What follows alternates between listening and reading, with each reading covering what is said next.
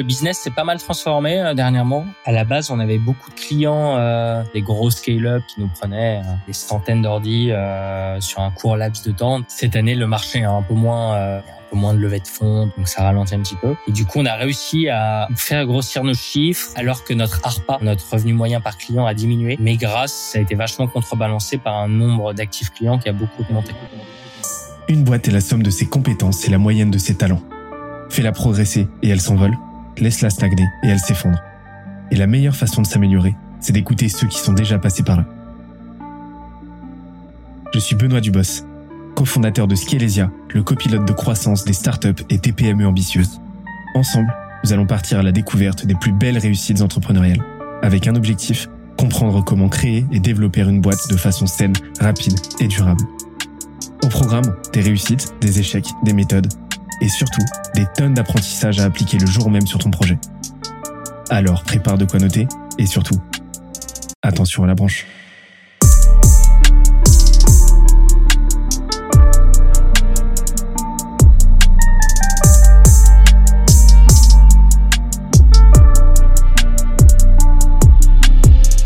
Cette semaine, je reçois Alexandre Berich, CEO de Fleet, la startup qui révolutionne la gestion des équipements informatiques des entreprises. On a parlé de comment désamorcer la concurrence grâce aux catégories design, de comment il a trouvé ses premiers clients en partant de zéro, mais aussi de comment créer une culture d'entreprise impeccable. On a aussi parlé des quatre clés pour réussir sa boîte sans lever de fonds, ainsi que des quatre compétences sous-cotées pour tout casser en entrepreneuriat. D'ailleurs, l'épisode est tellement dense qu'on en a fait un PDF récapitulatif. Pour l'obtenir, on se donne rendez-vous sur S-C-A-L-E-Z-I-A.co. Dernière chose, si tu aimes nos contenus, n'oublie pas que la meilleure façon de nous soutenir, c'est de nous laisser une note sur la plateforme de ton choix, un petit commentaire, ça fait toujours plaisir, et d'en parler à un maximum de monde autour de toi. Let's go. Pour ceux qui nous écoutent, régulièrement, vous savez que chez les jeunes branches, on a pour habitude de recevoir des boîtes soit accès service, soit accès tech, des SaaS, euh, des, euh, ça arrive aussi, euh, des marketplaces, etc. Euh, mais assez peu de boîtes qui font du hardware, donc euh, des produits euh, physiques. Et aujourd'hui, en fait, je suis particulièrement content d'avoir branché le micro. Pourquoi? Parce que on va, j'ai le plaisir de recevoir un, un, un- entrepreneur bah, dont le projet réunit un petit peu bah, euh, tous ces modèles, parce que on parle d'un euh, modèle par abonnement pour recevoir un produit physique qui est euh, des, des ordinateurs, des équipements de, de bureau tout ça avec euh, un bon petit, une bonne petite surcouche tech. Donc, on va avoir énormément de choses à voir ensemble. Comment ça va, Alex? Euh, ouais, du coup, ça va hyper bien. Merci de me recevoir et petit, je suis ravi d'être là. Merci. Comment ça se passe pour vous en ce moment-là? Écoute, euh, super bien, vraiment euh, hyper bien. On a fait un super mois d'août et super mois de septembre, alors même qu'on aurait pu penser, euh, tu sais, nous les les ordinateurs, ils sont principalement commandés lorsqu'il y a des recrues qui arrivent. Or là, on peut on peut noter un certain ralentissement des recrutements, notamment dans chez les startups. Mais nous, au contraire, on, on, grossit bien, donc on est on est très heureux de ça. Quoi. avant, avant de parler, avant de rentrer dans le, le, le sacro-saint, la sacro-sainte présentation, je suis très curieux de savoir comment ça, ça s'est passé euh, l'épisode Covid de votre côté. Écoute, euh, bon, il y a, il y, a, y a deux niveaux. hein. Il y a le niveau euh, commercial et et il y a un niveau aussi euh, en vie d'équipe, euh, tu vois, interne, quoi, interne-externe. D'un point de vue externe, euh, pour être honnête, ça a plutôt ralenti au début, en fait, parce que, comme je te disais, c'est très lié au recrutement, donc euh, il y a eu un peu un- tout un hiring freeze, tu vois. Enfin, les gens ont complètement arrêté de, les entreprises ont totalement arrêté de recruter pendant pendant deux mois, quoi. Tout le monde était tétanisé, quoi. Donc ça, ça a plutôt affecté euh, commercialement la boîte puisqu'on a arrêté. Euh, bon, on a moins vendu euh, pendant pendant. En tout cas, tu, tu te souviens là en mars, euh, en mars 2000, euh, 2020, euh, ça, ça, ça a bien stoppé quoi.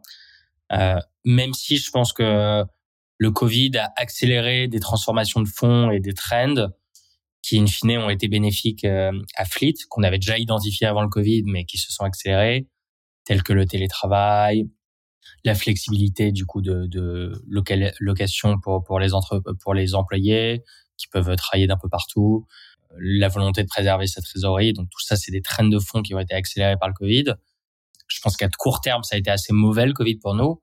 À moyen long terme, ça a accéléré des transformations de fonds qui ont été bénéfiques à Fleet. Et d'un point de vue interne, non, bah toutes les boîtes, comme toutes les boîtes, nous en plus on était on était tout petits à l'époque, on était que mon associé et moi, on venait de on venait de faire débuter nos deux premiers CDI avec nous et du coup on était qu'à quatre. Et euh, c'était évidemment un challenge en tant que CEO de tu vois de d'animer tout ça, de garder un rythme. Tu vois, t'imagines, tu la boîte a moins d'un an, euh, t'as deux employés qui sont arrivés euh, deux, tu vois, trois semaines avant, euh, qui sont à peine onboardés et tout, et tout le monde doit partir en full télétravail euh, du jour au lendemain. Tu dois construire un peu une une culture d'entreprise, un esprit d'équipe. C'est c'est pas forcément évident. Et, et ouais, c'est un un de mes plus gros challenges, je pense. Donc en fait, tu as dû encaisser un petit peu bah, la nouvelle, tu as dû encaisser tous les changements structurels, les modes de fonctionnement des, entreprises, tu as dû encaisser en fait l'effet euh, l'effet lockdown où euh, comme tu l'as dit tout se sclérosait il se passait absolument plus rien etc et euh, en gros la, question la, la, variable c'était de tenir assez bon assez longtemps de tenir assez longtemps de serrer les dents comme il fallait pour bah, qu'à un moment donné bah, les, les, de nouveaux usages se dessinent. En fait ça a été au final une, plutôt une bonne opportunité pour vous que le télétravail se démocratise parce que ça vous a ça vous a apporté de nouveaux relais de croissance quoi ouais exactement okay. Mais c'est vrai que à 4 euh, à 4 euh, avec deux CDI qui viennent d'arriver, ça a dû être ça a dû être coton quand même. Ouais, ouais, c'était c'était vraiment pas facile et puis t'as pas trop le temps de réfléchir parce que je sais plus quel jour ça a été l'allocution de, de Macron, mais hum, t'es obligé de mettre un rythme dès le lendemain. Tu vois, t'es obligé d'installer des routines assez ou le lendemain ou le surlendemain, mais t'as pas trop le temps de de tu vois, tu, peux pas prendre une semaine à juste cogiter et après installer des choses. Tu vois, t'es c'est tu es obligé de créer une dynamique directement donc euh, donc il faut faut savoir réagir vite et être rapide donc c'est quelque chose comme la, mi-mars donc en la, mi-mars euh, le 15 mars 2020 euh, vous êtes quatre deux cofondateurs deux CDI et là aujourd'hui on est on est en on est en septembre 2022 vous êtes combien? Ça donne quoi niveau chiffres ouais on est une trentaine là. Trentaine? Ouais. Belle petite courbe ouais c'est c'est chouette. Et euh, ça me fait ça me fait penser à, une discussion que j'ai eue avec un entrepreneur où je me suis dit qu'il y avait que que deux entrepreneurs qui pouvaient se complimenter sur leur courbe sans que ce soit bizarre. et, euh, euh, et, est-ce que tu peux nous expliquer d'ailleurs bah, aujourd'hui ce que j'imagine que votre, bah, votre positionnement et puis le discours qui l'accompagne ont quand même pas mal évolué. Mais aujourd'hui, comment est-ce que tu pitches Fleet? Comment tu nous présenterais ça? Fleet, on, on est la, une solution de device as a service donc on fait, on simplifie l'équipement, la gestion et le renouvellement du matériel informatique pour les startups et les PME. Euh, le matériel informatique, du coup, c'est à la fois les ordinateurs, les tablettes et les téléphones.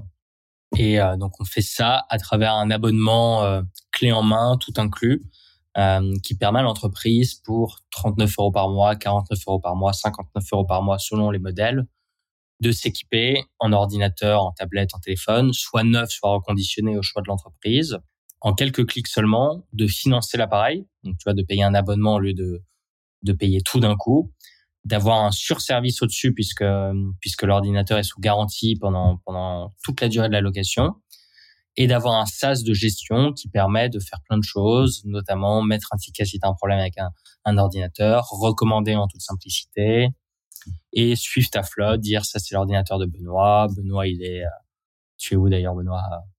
Moi je suis dans la Pampa toulousaine. Dans la Pampa, tu mets Benoît, euh, un petit tag Pampa, Alex un petit tag euh, Paris, des petits commentaires, etc. Ok.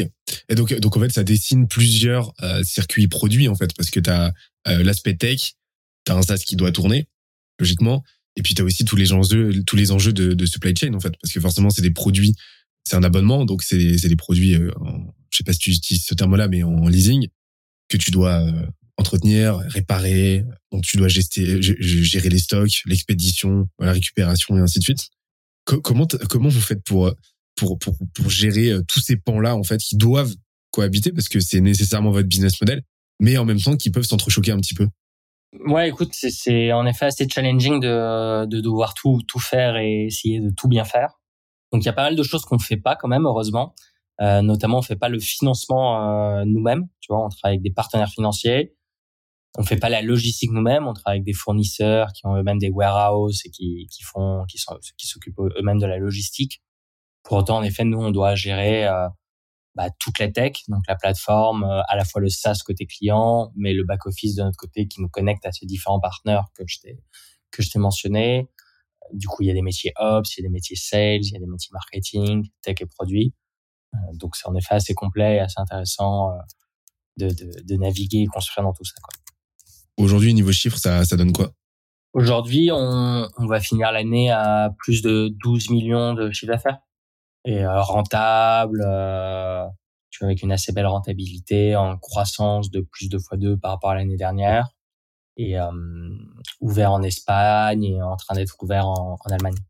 Ok, c'est pas peu. c'est pas peu, et euh, donc là vous avez vous avez fois deux, plus de plus doublé en fait par rapport à l'année précédente? Sur un sur un CA de 12 millions, c'est c'est c'est quand même dingue. Donc là vous, vous réfléchissez en MRR non, c'est pas du MRR, c'est euh, c'est du c'est du CA quoi. Enfin, et, euh, on collecte tout le toute la, tout le loyer d'une location euh, d'un coup. D'accord, ok. Ah, ça va être sympa pour le, le, le cash flow, ça non? Ouais, exactement. Bah, c'est ça qui nous a permis d'être bootstrap.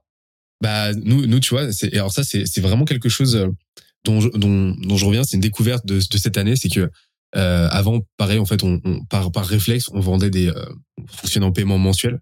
Sauf que euh, le cash flow était désastreux de notre côté, donc on vendait, on signait, mais euh, ça rentrait pas en fait.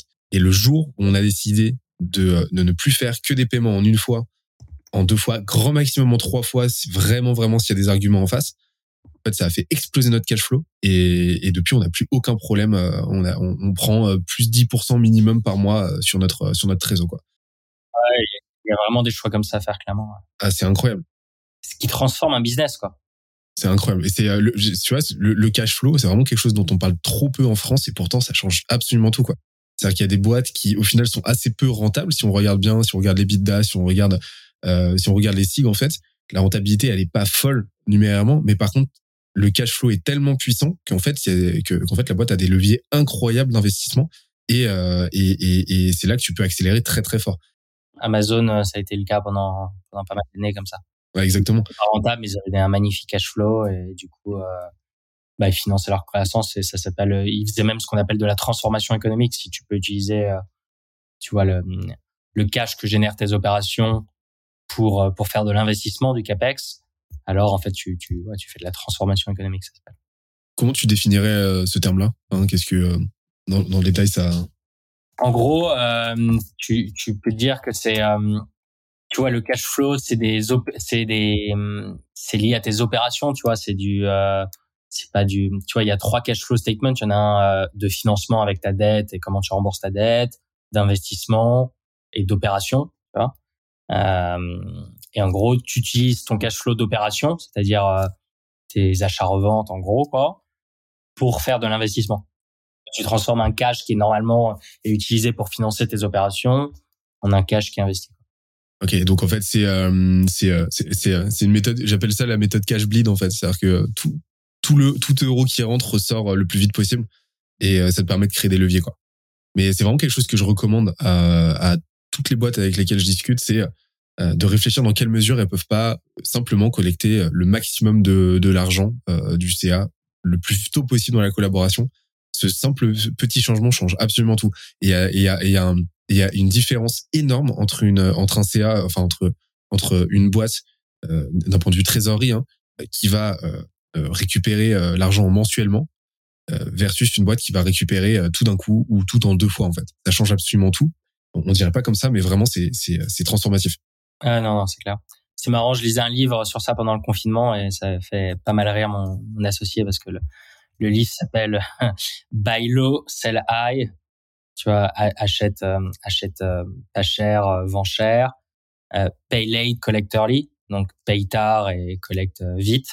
Et, et, du coup, il se marrait, tu vois, du, du, titre qui est en effet un peu ridicule et, bizarre pour un livre, quoi. Mais du coup, ça racontait un peu, en effet, beaucoup de boîtes comprennent vite qu'il faut. c'est assez évident, tu vois, que tu gagnes de l'argent en, en, vendant quelque chose plus cher que ce que tu achètes et que c'est comme ça que tu génères une marge. Par contre, le pay late collectorly, il est plus dur à comprendre intellectuellement. Donc, il y a des boîtes qui fonctionnent très bien en marge, mais qui euh, payent très vite leur, leur supplier et se font payer très tard par le client. Et même, elles peuvent mourir quand elles sont dans un cycle de croissance très fort parce que tu vois c'est c'est hyper demanding en cash et elles ont pas forcément ce cash tu vois.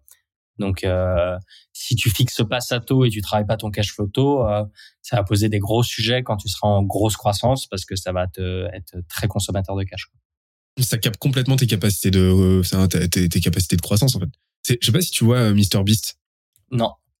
Euh, c'est euh, alors c'est le plus gros youtubeur euh, le youtubeur c'est c'est c'est c'est monstrueux ce qu'il a bâti. Il a 23 ans il a 23 ans et il a il a plus de 100 millions 100 millions d'abonnés et il fait des vidéos à systématiquement 50 100 millions de vues. C'est c'est un délire. Et en fait il il a il je crois qu'il emploie près de la centaine de personnes simplement pour bosser sur ses vidéos et son business en fait. Et en fait lui son truc c'est euh, sa simple lui sa vision c'est de faire les plus grosses vidéos ever sur YouTube. Et en fait ce qu'il fait c'est que il a mis en place un business model euh, vraiment en, toile d'araignée quoi avec plein de petits side projects. Euh, il fait du il fait du burger il fait il a plein je crois qu'il a une quinzaine de chaînes différentes. Et en fait c'est que des boîtes c'est que des side projects à très fort cash flow. Donc c'est pas des donc c'est des boîtes qui vont générer c'est qui vont générer de l'argent sans aucune latence en fait et donc ça lui permet d'avoir un cash flow très très fort et, euh, et d'avoir un, et d'investir très fortement dans sa chaîne principale qui, qui fait tourner à perte à mort en fait. Mais ce cash flow lui permet de euh, lui permet de euh, de, de, sans, de sans croître et, je trouve que c'est c'est vraiment un, c'est vraiment un entrepreneur parce que là on est vraiment dans une logique entrepreneuriale plus qu'un créateur simplement à, à étudier parce que la façon dont il a pensé sa, sa boîte est euh, extrêmement euh, enfin, son conglomérat de boîtes maintenant est extrêmement pertinente, extrêmement intéressante et, et, en tout cas, bah, nous, notre côté, tu vois, chez Skezia, ça a été vraiment euh, euh, transcendant, en fait, de, de, simplement faire ce petit changement. Et, et, et donc, en fait, j'aime bien comment, euh, bah, tout à l'heure, tu as présenté ça. C'est pour ça que ça m'a induit en erreur. J'ai pensé que tu, tu, tu parlais en MRR aujourd'hui. Tu as, as, trouvé l'entre-deux parfait parce que tu collectes d'un coup au maximum, en fait, pour bah, ta trésorerie. Mais par contre, tu appliques une logique de MRR dans ton pricing parce que tu présentes ça en, en, en abonnement mensuel ce qui te permet de rationaliser aussi plus simplement euh, dans la tête de ton dans la tête de ton prospect quoi. Ouais, exactement. Beau, beau petit euh, beau petit hack. Et tout à l'heure, tu parlais de ton cofondateur. C'est quoi vos rôles respectifs aujourd'hui? Écoute, euh, donc moi je suis le CEO euh, et mon associé Sevan est COO. Donc il y a une, il y a une ligne de fracture assez claire sur. tu vois, moi je fais plutôt ce qui est long terme tout ce qui est stratégique entre guillemets, euh, et lui il fait plutôt ce qui est day to day, donc opérationnel. Euh, je fais plutôt ce qui est extérieur, donc euh, plus la com externe, le réseau, les sujets comme ça, le PR, etc. Et lui il fait plutôt un peu plus d'interne que moi, donc un peu plus de management, de team, d'animation de, de l'équipe, tu vois. Et donc lui, il donne plutôt le revenu et, moi, du coup, les sujets plus stratégiques comme bah, la finance, euh, les euh, euh, la com externe, voilà, le produit, la tech, des sujets comme ça. Et donc, donc là, toi aujourd'hui, tu travailles principalement sur des sur des sur des questions comme tu l'as dit long terme. Et c'est quoi votre c'est quoi votre vision avec avec Fleet? Euh, Écoute, avec Fleet, on veut juste, enfin c'est c'est pas très compliqué. On aimerait devenir le leader européen de, de cette catégorie du device as a service pour les PME. Et, c'est une catégorie que vous avez créée ou euh? Ouais, je pense qu'on a, hum, on a, on fait partie de ceux qui l'avons créé quoi. Euh, il y a eu plusieurs euh, acteurs qui se sont créés à ce moment-là. par exemple, Grover en Allemagne qui fait du device, du hardware as a service plutôt pour les consommateurs. Everphone qui fait ça pour pour les pour les boîtes mais sur du téléphone. et du coup, nous en France, tu vois, on est les premiers à faire ça, euh, et notamment les premiers en B2B. Et comment ça se passe la, relation avec eux? Est-ce que vous discutez? Est-ce que c'est parce que j'ai remarqué que dans les industries, d'une industrie à l'autre, les, euh, les, les, dynamiques concurrentielles sont pas les mêmes quoi. Tu vas avoir des industries où euh, c'est très friendly, les gens vont se considérer un peu comme voilà, plus ou moins comme des des confrères en fait, vont discuter, vont même aller déj ensemble, etc. Il y a pas forcément il y a, y a deux ou trois secrets de polichinelle, mais au global, c'est quand même assez sain et versus des industries où là vraiment c'est secret industriel, faut pas se regarder, c'est euh, euh NDA euh, dès qu'on euh, se dit bonjour et c'est et, et, et c'est juste une guerre des tranchées. Ça se passe comment de votre côté? Non, nous, euh, enfin, tu vois, moi là, j'en parle assez librement, quoi. Enfin, je pense qu'il n'y a pas trop de raisons. Euh, évidemment, il y a des trucs confidentiels dans le business qu'il faut pas, tu vois, faut pas parler à tort et à travers et tout raconter, tout raconter en détail, euh, plein de choix que tu fais, etc. Mais pour autant, je pense qu'il y a pas mal de choses dont tu peux parler. Et ça joue pas trop sur ça, quoi. Enfin, c'est à moins que tu fasses, euh, comme tu disais, il y a certaines industries, euh, j'imagine, pharma, euh, tout ce qui est lié, tu vois, ouais, énergie ou tout ce qui est un peu réglementé ou slash, il y a, peut y avoir l'État qui, qui, est, qui est partie prenante. Il faut être assez, assez confidentiel, j'imagine, mais sinon, je vois pas trop le, le point, quoi. Bah, non plus. Surtout dans une logique où une industrie est là avant tout pour servir son marché et si tu pars du principe que ce que tu fais, tu le fais in fine pour apporter de la valeur à ton audience et, euh, aux gens qui bossent avec toi, bah en fait euh, tout ça c'est c'est pas un jeu à somme nulle en fait. C'est euh, un jeu à ressources infinies et donc bah, plus tu vas partager, bah, plus tu vas multiplier les opportunités en fait de faire mieux que ce soit toi ou ton concurrent pour servir ton marché en fait. Donc moi non plus je vois pas trop le point, mais j'imagine que énormément de monde serait pas nécessairement d'accord avec nous. Et alors, je te propose qu'on revienne un petit peu en 2020, ou alors, voire même 2019, quand vous vous êtes euh, lancé, en fait. Comment ça s'est passé? Ça a été quoi euh, votre go-to-market à l'époque? Euh, Ça a été quoi les, six premiers mois de, de J'aimerais bien qu'on parle un petit peu de des, des premiers mois, de comment vous avez designé l'offre, le produit, comment vous l'avez pensé à l'époque, et, et comment vous êtes allé chercher vos premiers clients. Ça te dit? Ouais, avec plaisir. Euh, Écoute, on s'était pas mal préparé avant de se lancer. On avait passé pas mal de temps de travail à bien préparer le lancement. Je pense qu'on était très prêt le, jour où on s'est lancé, euh, en avril 2019. On s'est lancé, du coup, on a eu directement. Euh, je pense que tu vois, quand tu te lances, c'est que si tu as un peu de réseau, c'est pas mal de, de t'appuyer dessus, quoi. C'est un moment difficile euh, où, euh, et du coup, faut essayer d'y faire appel le plus possible. Donc, les premiers clients, ça a été, euh, tu vois, les, à l'époque, j'investissais déjà un petit peu, moins que maintenant, mais un petit peu. Donc, euh, ça a été, euh, tu vois, les, les trois boîtes de mon portefeuille, mon ancienne boîte, tu vois, ça a été des clients comme ça. Slash des boîtes qui nous ont été ramenées par des amis, par intro ou autre, tu vois. Donc, on a atteint vite nos premiers clients comme ça. Et, euh, donc déjà, ça, c'était chouette parce que tu vois, on a pu tester, euh, faire des premières livraisons, voir que ça roulait, euh, euh, faire les premiers financements avec nos partenaires financiers, tu vois, qui est un, un montage un peu spécifique puisqu'on devait demander l'accord de financement avant de livrer, euh, livrer les ordis. C'était pas forcément évident. On pouvait se dire aussi, ah, ils vont, ils vont tout refuser. dès que c'est une startup, ils vont refuser. Ou dès que la boîte a moins de deux ans, ils vont refuser. En fait, on a réussi à faire, à faire passer les dossiers. Donc ça, c'était un bon win. Euh, parce que c'était une assumption assez forte en fait, se dire euh, qu'on allait pouvoir travailler avec des partenaires financiers et encore maintenant, euh, les gens se demandent comment comment on a fait parfois. donc ouais, on s'appuyait réseau pour les premiers clients. On a commercialisé vite l'offre et, et après on a fait un peu, tu vois, de social media, tu vois, des posts LinkedIn, en taguant nos clients. Donc ça, tu vois, ça, ça a renforcé l'audience, quoi. Et, euh, et ça, ça, ça s'est un peu accéléré comme ça. On s'est mis à faire un peu de paid aussi.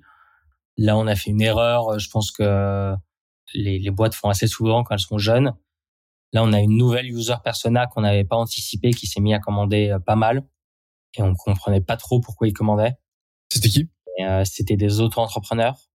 Et en réalité, euh, on comprenait pas parce que tu vois notre service, il est quand même plus cher que si tu achètes un ordi, forcément, puisque tu vois, on fait on fait de la marge. Euh, puis il faut payer le financement, il faut payer le développement du SaaS. Alors à l'époque, il y avait pas de SaaS, mais tu vois, on, on l'avait budgétisé comme ça. Donc il n'y avait pas tant d'intérêt pour un auto-entrepreneur qui va prendre qu'une seule machine de, de passer par notre solution, tu vois. À moins que ce soit quelqu'un qui va vraiment pas d'argent, entre guillemets, euh, et qui arrive pas à se payer un MacBook, ou pire, qui veuille euh, euh, s'offrir un MacBook, mais derrière disparaître ou arrêter de le payer, tu vois.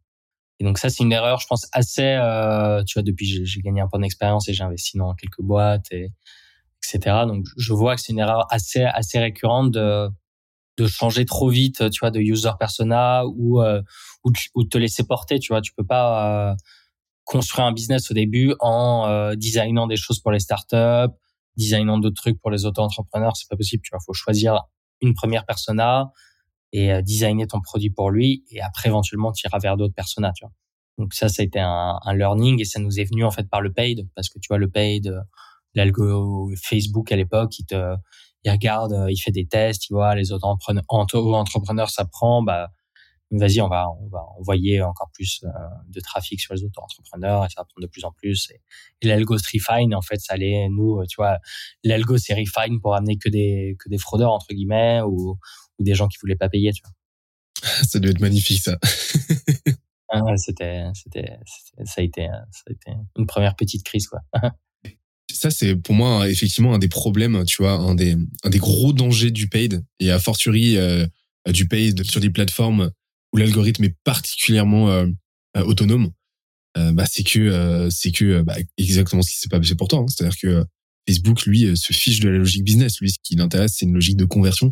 Et donc, forcément, il va optimiser pour ce qu'il juge être le plus pertinent et ce qui t'amène le plus de résultats, bêtement. C'est-à-dire, bah, là, dans ton cas, les auto-entrepreneurs, peut causer des petits problèmes.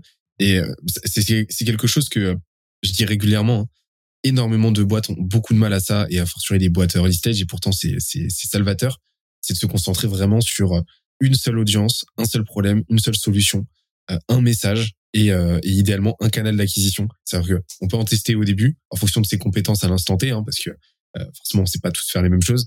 Trouver un canal et ensuite s'y tenir et poncer le truc à fond jusqu'à atteindre un point de saturation qui d'ailleurs peut arriver très très très tard quoi complètement mais ça a dû être parce que le modèle n'était pas forcément évident à l'époque. Alors il y avait déjà, voilà, forcément il y avait déjà des marqueurs euh, de euh, de de, de pratiques existantes, euh, le leasing, etc., l'abonnement. Donc en fait, vous n'étiez pas non plus comme ça. Vous, vous, il y avait un il y avait un timing intéressant. Il y avait une compréhension marché déjà. J'ai le pressant.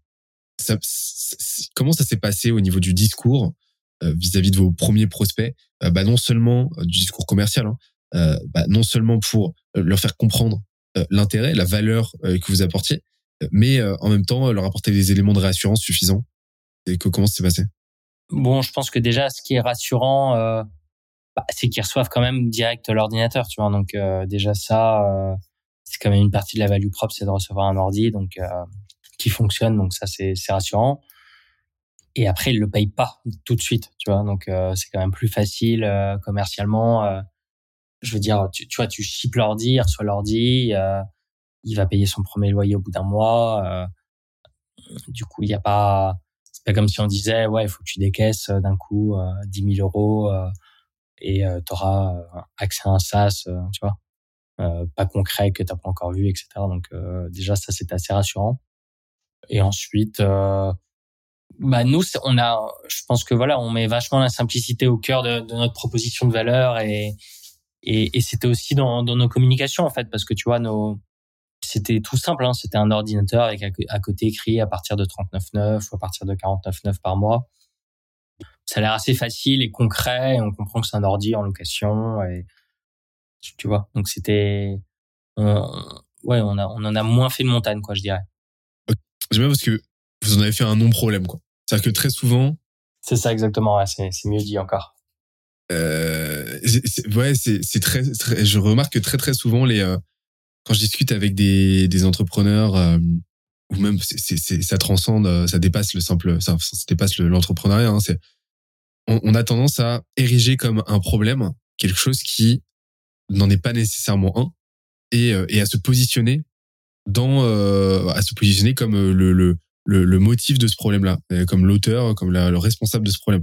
Alors que bah, si simplement euh, on le on le on, le considère, euh, on le considère pas en fait, juste on, on, l'évince, ça c'est même pas un sujet de conversation. Bah très vite on va se rendre compte que euh, notre interlocuteur ne va même pas y songer en fait. Et c'est un truc, c'est un exemple concret dans les dans les emails de prospection, tu vois. Très souvent les gens vont vont, vont angoisser sur l'icebreaker, tu sais, sur la première ligne, sur ok qu'est-ce que je raconte? Parce qu'il faut absolument que je donne des raisons ultra valables, documentées par A plus B de pourquoi je contacte je, je contacte, pourquoi j'envoie un mail. Et moi, ce que je réponds à chaque fois, c'est euh, bah non, c'est pas un problème en fait, c'est pas un sujet. Tu le contactes pour apporter de la valeur. Explique simplement bah, par quel biais tu le contactes. Voilà. Euh, bah, bonjour, euh, bonjour prénom. Je, je, vous contacte depuis LinkedIn parce que euh, j'aimerais, j'aimerais discuter vous de, avec vous de ça quoi. Et en fait, c'est un non-sujet. C'est même pas censé être un problème. Le problème, le, le truc, c'est que si on le présente comme un problème, là, ça va en devenir un. Et, et ça, ça vaut pour la prospection, mais ça vaut aussi pour un discours commercial en fait. Ouais, ça vaut pour plein de choses. Ouais, c'est, hyper bien expliqué. Ouais, je suis complètement d'accord avec toi. Il y a plein de choses, ouais, comme ça, ou parfois, ouais, il faut, on anticipe trop et on veut trop se dire ah ça, ça va être un problème. Et en fait, on on peut limite créer le problème en en parlant, quoi, en allant voir le prospect en disant euh, bon, j'espère que ça vous gêne pas qu'on soit une société jeune pour le financement. euh, La classique. Euh, vous en faites pas, on, va réussir à s'en sortir. Bah, c'est sûr que là, quand, quand t'as pas l'air serein, tu, tu rends pas ton interlocuteur serein, quoi. Ouais, ça c'est une des bases de la, la communication, hein, c'est que on ne, ne s'énonce que, que ce qui ne va pas de soi en fait. Euh, si tu as besoin de dire faites-nous confiance, bah c'est que cette confiance ça va pas de soi. Et il faut pas oublier aussi que le cerveau, il ne, il, ne, il ne comprend pas la négation. Euh, c'est-à-dire que si, si, si on dit à un prospect, euh, ne vous inquiétez pas, par exemple, bah, le cerveau va entendre inquiétez-vous. Et, ça, c'est quelque chose de très pernicieux, mais il faut faire super attention, euh, surtout au moment charnière où la, la vente va se, se closer, en fait. Faire super attention à ces petits détails-là, parce que ça peut vraiment, vraiment faire mal, quoi. Ouais, hyper intéressant, ouais. T'as lu des livres sur ça ou? Ouais, bah, alors il y a pas mal de choses, hein, mais euh, moi ce que je recommande c'est euh, le livre de, bah, alors déjà à la base c'est euh, le livre de Cialdini, euh, Influence et manipulation. Il y a Pré Persuasion aussi qui est pas mal du tout, de, du même auteur. Jordan Belfort c'est The Way of the Wolf, incroyable. Alors, alors pas tant pour l'intégralité de la méthodologie, il y a mieux, mais par contre il y a des pépites incroyables. Par exemple tout tout le passage sur tout le chapitre sur la tonalité, l'éthos et l'utilisation des bons mots incroyable. Et, euh, et puis après, euh, plus méta, voilà, plus proto euh, proto vente, mais le pouvoir rhétorique de Viktorovitch, Clément Viktorovitch, qui est sorti l'année dernière, je crois, extrêmement qualitatif. Et je recommande.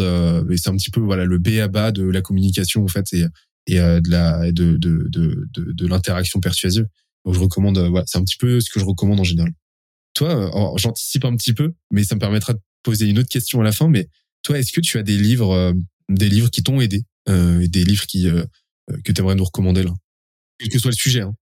Ouais, moi, moi je lis beaucoup, euh, je lis pas mal de livres. Euh, j'ai d'ailleurs un, compte Goodreads, tu pourras regarder, c'est une app, un social media où tu, tu notes les livres que tu as lus au fur et à mesure et tu une liste de livres que tu as envie de lire.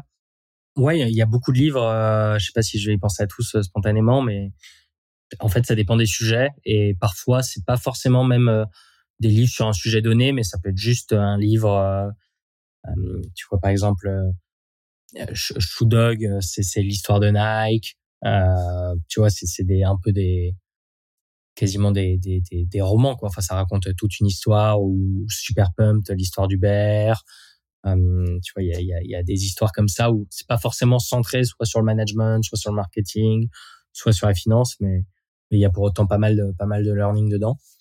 Moi, j'ai bien aimé ouais, un livre qui s'appelle Seven Powers, tu vois, qui est sur la stratégie et qui parle de sept pouvoirs, euh, euh tu vois, les sept euh, grands pouvoirs de la stratégie. Euh, donc, tu vois, le network effect, la brand, tu vois, les sept, sept axes que tu as pour vraiment te différencier sur, sur, sur via ta stratégie, quoi. Bon, j'ai évidemment bien aimé The Hard Thing About Hard Things sur le management et l'entrepreneuriat en général. Il y a un livre qui est pas mal qui s'appelle Play Bigger sur comment créer sa catégorie. Euh, tu vois, donc est plutôt marketing, euh, mais qui est assez bien fait. tu vois, donc plutôt comment créer sa catégorie, euh, comment la définir et comment vraiment euh, la créer et devenir le leader de ta catégorie. J'ai lu récemment un livre qui s'appelle Building a Story Brand. Donc c'est plutôt autour du branding, raconter une histoire autour de ta marque. Euh, ça c'est intéressant. Euh, voilà. en fait, j'en ai sur plein de pas mal de sujets quoi. Tu, me diras s'il y a un sujet en particulier. Bah, on avait fait un, un épisode où euh, un épisode avec Maxime Cousin. D'ailleurs, c'est une des seules boîtes euh, hardware avec la tienne on parle, euh, on parle très longuement de catégories et, et on parle de Play Bigger. Excellent livre, vraiment. Je recommande à tout le monde en fait parce que ce concept de, de, de catégorie design est absolument incroyable pas forcément opérant dans, dans, dans toutes les industries, dans tous les contextes, mais euh, mais euh, mais c'est quelque chose dont on peut se nourrir pour justement affiner son positionnement, parce que le positionnement, ça reste ça reste une des clés de voûte en fait d'un bon marketing, et ça, on a bien trop tendance à, à, à l'oublier. Comment tu l'as appliqué le comment t'as appliqué Play Bigger ça, a eu quel impact dans ton quotidien, dans, dans votre stratégie? Eh ben écoute, c'est après après l'avoir lu que que tu vois j'ai j'ai fait un, une présentation manager de l'équipe et, on a décidé de de dire qu'on faisait du device as a service parce que c'était ça qui capturait le mieux euh, tout ce qu'on faisait. Avant, on disait plutôt euh, euh Fleet fait de la location d'ordinateurs, euh, simplifie, euh, tu vois, l'équipement, la gestion, le renouvellement. On présentait pas mal la boîte en mode on loue des ordinateurs. En plus de ça, on vous fournit un SaaS tu vois, comme si c'était deux produits différents. Et, euh, du coup, je me suis dit que Device as a Service, ça capturait à la fois l'aspect hardware financement, comme c'est as a service, ça fait assez SaaS aussi, et ça capturait aussi, bah voilà, la, plateforme qu'on avait créée, etc. J'avais bien senti tout à l'heure quand tu me quand tu m'avais euh, présenté ce terme que euh, il y avait un petit impact, il y avait il y avait une petite contribution derrière du catégorie design. Ce genre de terminologie, ça peut vraiment tout changer en fait, parce que ça, il y a une directe continuité avec ton branding en fait, avec ta marque. Et euh, le nec plus ultra d'une marque forte, c'est de réussir à faire la connexion entre, euh, à associer en fait ta marque, enfin ton ton nom, à un terme. Par exemple, je sais pas, ça va être euh, Harley Davidson égale liberté, par exemple. Si tu as réussi à faire cette connexion là dans dans neuronal dans le cerveau de ton marché, euh, as gagné. T'as as, gagné, as créé ton ta propre association, donc t'es indélogeable. Et sous peu que tu réussisses à créer ton propre terme et à créer cette association, bah déjà tu as la primeur sur l'association en question et en plus de ça, bah tu es indélogeable, personne pourra venir te piquer ou alors ce sera très difficile ton ton propre terme en fait. Là où Harley Davidson, bah quelqu'un pourrait venir lui piquer euh, lui piquer liberté quoi. Demain Patagonia décide de euh, se positionner sur euh, le terme liberté, bah Harley Davidson va devoir se battre quoi. Et, et, et en fait le catégorie design t'aide à ça et il y a tout un il y a tout tout un tas de process en fait, toute une méthodologie à appliquer. Et derrière, il y a un livre qui s'appelle, euh, c'est un livre de catégorie Pirates. Donc c'est une boîte spécialisée dans le catégorie design qui partage bah, tout un tas de frameworks en fait, d'outils, d'ateliers à, à, mettre en place, une boîte à outils en fait pour bah, pour créer sa catégorie, en tout cas avancer dans ce sens. Je le recommande vraiment. Et la catégorie design justement, et je fais le pont avec le dernier livre dont tu as parlé, Building a Story Brand, c'est d'autant plus puissant quand tu l'associes à une, un storytelling fort qui va mouvoir ta boîte en fait, qui va émouvoir ton audience. Comment tu l'as appliqué ça? Euh, Est-ce qu'aujourd'hui vous avez vraiment fait un travail de définition d'un voilà d'une storyline pour euh, pour Fleet Ouais, bien sûr. Ouais, on, bah, c'était l'autre livre dont je te parlais, Building a Story Brand, et, euh, et dans ce que tu parlais aussi autour d'Harley Davidson. il y a, je l'ai pas vu dans un livre, mais j'ai vu pas mal d'articles dessus. C'est les les brand archetypes, tu vois les les différentes typologies de marques. Euh, et donc il y a, ouais, comme tu dis, euh, Harley Davidson, c'est plutôt le rebelle, Nike, c'est plutôt le héros, euh, Mercedes, Rolex, c'est plutôt les rouleurs. donc ouais, nous on a passé pas mal de temps à faire ce travail-là autour de Fleet pour essayer de créer une marque assez consistante dans son message, assez, tu vois, qui a, qui a pas mal de consistance, quoi. Tu vois, qui qui essaie d'avoir toujours les mêmes messages, les mêmes typographies et qui a, tu vois, qui est en harmonie entre euh, euh, le choix des mots, euh, le choix de la police, les choix de design faits. Donc nous, on a passé pas mal de temps sur ça et on le fait régulièrement, même si moins dernièrement parce que là, la boîte est un peu plus installée entre guillemets, mais, je pense que ça vaudrait le coup de le refaire aussi selon les nouveaux objectifs qu'on aura, tu vois. Euh, nous, par exemple, on avait l'objectif. après, tu fais des petits adjustments, tu vois, t'es pas obligé de tout refaire totalement, mais mais nous, par exemple, on a beaucoup commencé sur les startups. Et on a de plus en plus de, de PME au sens un peu plus traditionnel du terme. Bah, du coup, peut-être qu'on devra ajuster un petit peu la marque et la rendre euh, un peu plus, euh, tu vois, un peu moins startup, un peu moins, euh, tu vois, tech, parisienne, etc. Parce que tu as cet enjeu-là au bout d'un moment où effectivement, quand tu commences à ratisser ton marché, quand tu as trouvé ta niche au début, j'imagine qu'au début, vous êtes positionné assez vite sur les startups, les scale-up. Ouais, exactement bah, c'est là que tu as un go-to-market. Euh, quand tu es toi une startup, euh, on se moque souvent, on, on, on plaisante souvent euh, à l'extérieur de la startup nation euh, de l'aspect un petit peu consanguin. La startup nation, il y, a une logique, il y a une logique marketing qui est qui est qui est fondamentale là-dedans. Hein. c'est que la meilleure niche possible, c'est celle que tu maîtrises déjà et c'est celle qui a la plus forte capillarité en fait. Et la startup nation, elle a un avantage énorme que euh, bah il y a une très forte capillarité, il y a un très fort bouche à oreille. Donc c'est très facile de se lancer, d'avoir un go-to-market puissant dessus, euh, sous peu que t'aies un, sous peu que tu saches servir comme il faut. Et donc bah un start-upper bah, a toutes les armes, a toutes les clés, toute la légitimité pour euh, bah, pour discuter avec d'autres start-uppers. Donc en fait c'est pas bête du tout.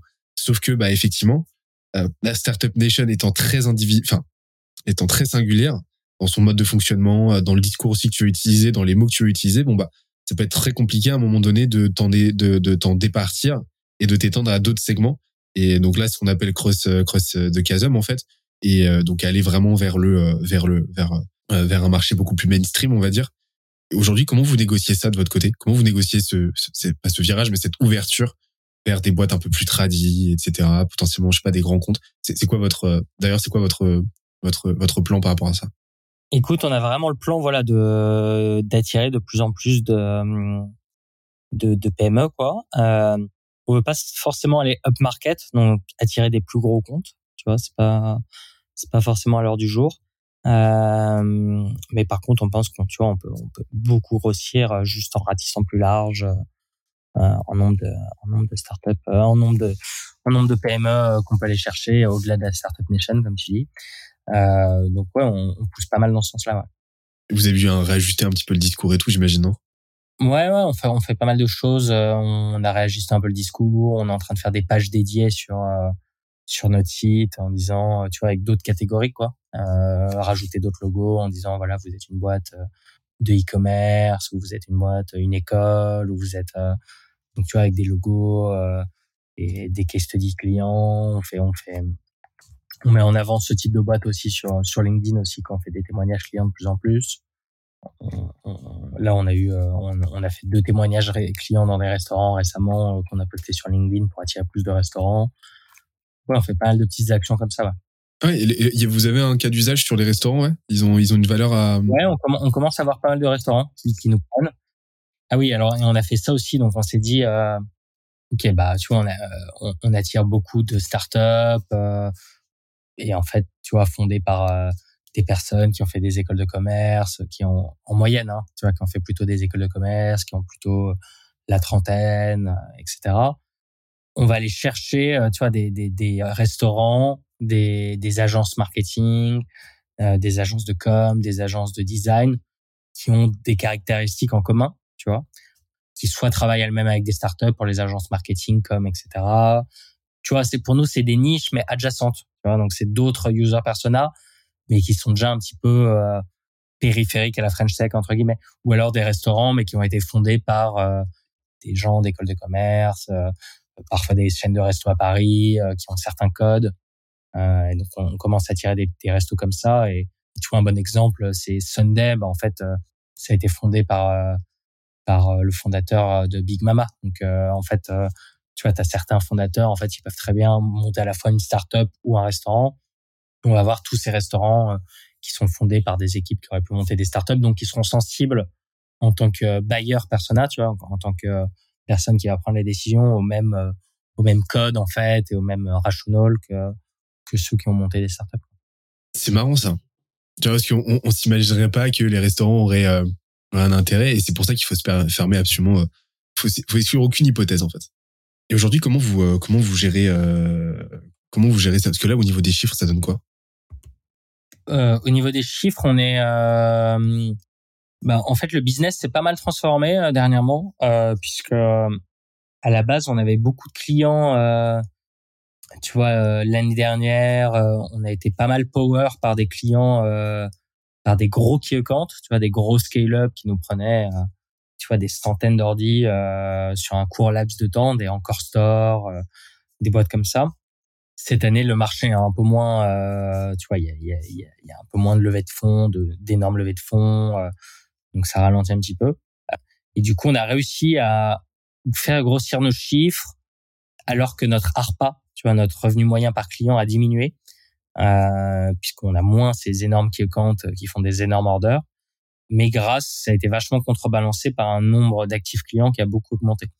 On arrive à élargir notre base client et ratisser plus large, et du coup, on est moins dépendant de certains clients. Euh, donc, on a plus de petits clients entre guillemets. Et d'ailleurs, euh, euh, revenir un petit peu euh, à ce que tu partageais juste avant sur le fait que vous, publiez régulièrement des posts, euh, des posts sur LinkedIn de témoignages. Ça, a un impact de votre côté? Ouais. Ouais. C'est déjà les boîtes aiment bien qu'on le fasse. Et ensuite, euh, tu vois, c'est une belle façon de communiquer que de parler de tes clients, euh, plus que, de parler de toi et de raconter en quoi ça les a transformés. Donc ouais, non, ça marche pas mal. Il y a un peu d'engagement dessus. C'est c'est cool. Vous avez aussi à les chiffrer ou pas ces, ces retours? Non, non, on a du mal à chiffrer bien, euh, tu vois, l'impact de chaque. Euh, c'est compliqué. Ouais. C'est que moi, j'ai arrêté de, je, je, regarde quasiment plus aucune métrique, moi. Euh, je me concentre que sur l'input, en fait, de manière générale, sur la partie market, en fait. Et avec un objectif, c'est juste apporter le plus de valeur et en faire le plus, le, et en faire de plus en plus. Et, et c'est mon, c'est ma seule variable parce que j'ai remarqué qu'il n'y avait aucune corrélation entre mon input et mon output sur une période donnée. Parce que ça il va y avoir tellement de fluctuations il va y avoir tellement de, de facteurs exogènes qui font que bah au final tu tu peux euh, tu peux publier du super contenu pendant une semaine euh, mettre en place de super super actions bah pendant une semaine tu vas avoir absolument aucun retour parce que bah c'est bah, c'est les vacances parce que bah à ce moment-là ton audience n'est pas réceptive et parce que bah la régression vers la moyenne fait que bah il y a toujours une période où de toute façon euh, bah tu vas avoir une tu vas avoir un creux que tu peux pas prévoir. Donc moi j'ai quand même arrêté et, et, par contre, bah oui, de toute manière, par définition, un intérêt non négligeable à partager ce genre de choses, à, bah là, à publier sur euh, tes clients, euh, etc. Bah déjà, tu, tu démultiplies ta présence forcément parce que tu c'est c'est c'est c'est un levier c'est un levier c'est un levier de présence c'est un levier de visibilité pour bah ton ton ton tes clients tes futurs clients potentiels pour ton audience. Donc ça te légitimise aussi. Tu t'associes à une autre à une marque forte potentiellement forte. Et en plus de ça, bah, vis-à-vis de ta relation client avec le client en question, bah, c'est un super élément d'activation en fait, parce que tu viens de les signer, euh, tu viens, euh, tu viens de concrétiser, et donc tu montres que tu cares en fait, tu montres que euh, tu accordes de l'importance à cette collaboration, et ça c'est pas rien en fait, vraiment ça a un impact. Et d'ailleurs on devrait plus le faire chez Skelesia. Et en plus de ça, bah tu, bah, cette activation étant potentiellement plus forte, et ben ta rétention sera aussi elle plus forte. Et donc, il y a de toute façon un intérêt non négligeable à le faire, ne serait-ce que sur ce point, quoi. Et même si c'est pas directement quantifiable, le temps passé, euh, les ressources nécessaires pour le faire, bah, on va, va largement le retour sur investissement potentiel. Donc, pour moi, c'est un no-brainer. Et je te propose qu'on, je propose qu'on aille, bah, on a déjà parlé un petit peu du, du de la partie marketing, mais, euh, mais qu'on aille parler, euh, enfin, ça fait un moment, là, on a parlé de votre positionnement, on a parlé de, de votre branding aussi. D'ailleurs, alors oui, pour, pour finir sur ce point branding, est-ce que vous avez appliqué une logique spécifique de branding? Parce qu'on a parlé de, euh, je sais que oui, parce qu'on a parlé de la, la storyline que vous avez définie. Mais euh, est-ce que euh, aujourd'hui, tu saurais m'expliquer un petit peu bah, le process que vous avez, si on a eu un, que vous avez utilisé pour mettre en place une marque, mettre en place une plateforme de marque pour Fleet? Tu veux dire comment on a mis en place la plateforme de marque de Fleet? Ouais, si on a une.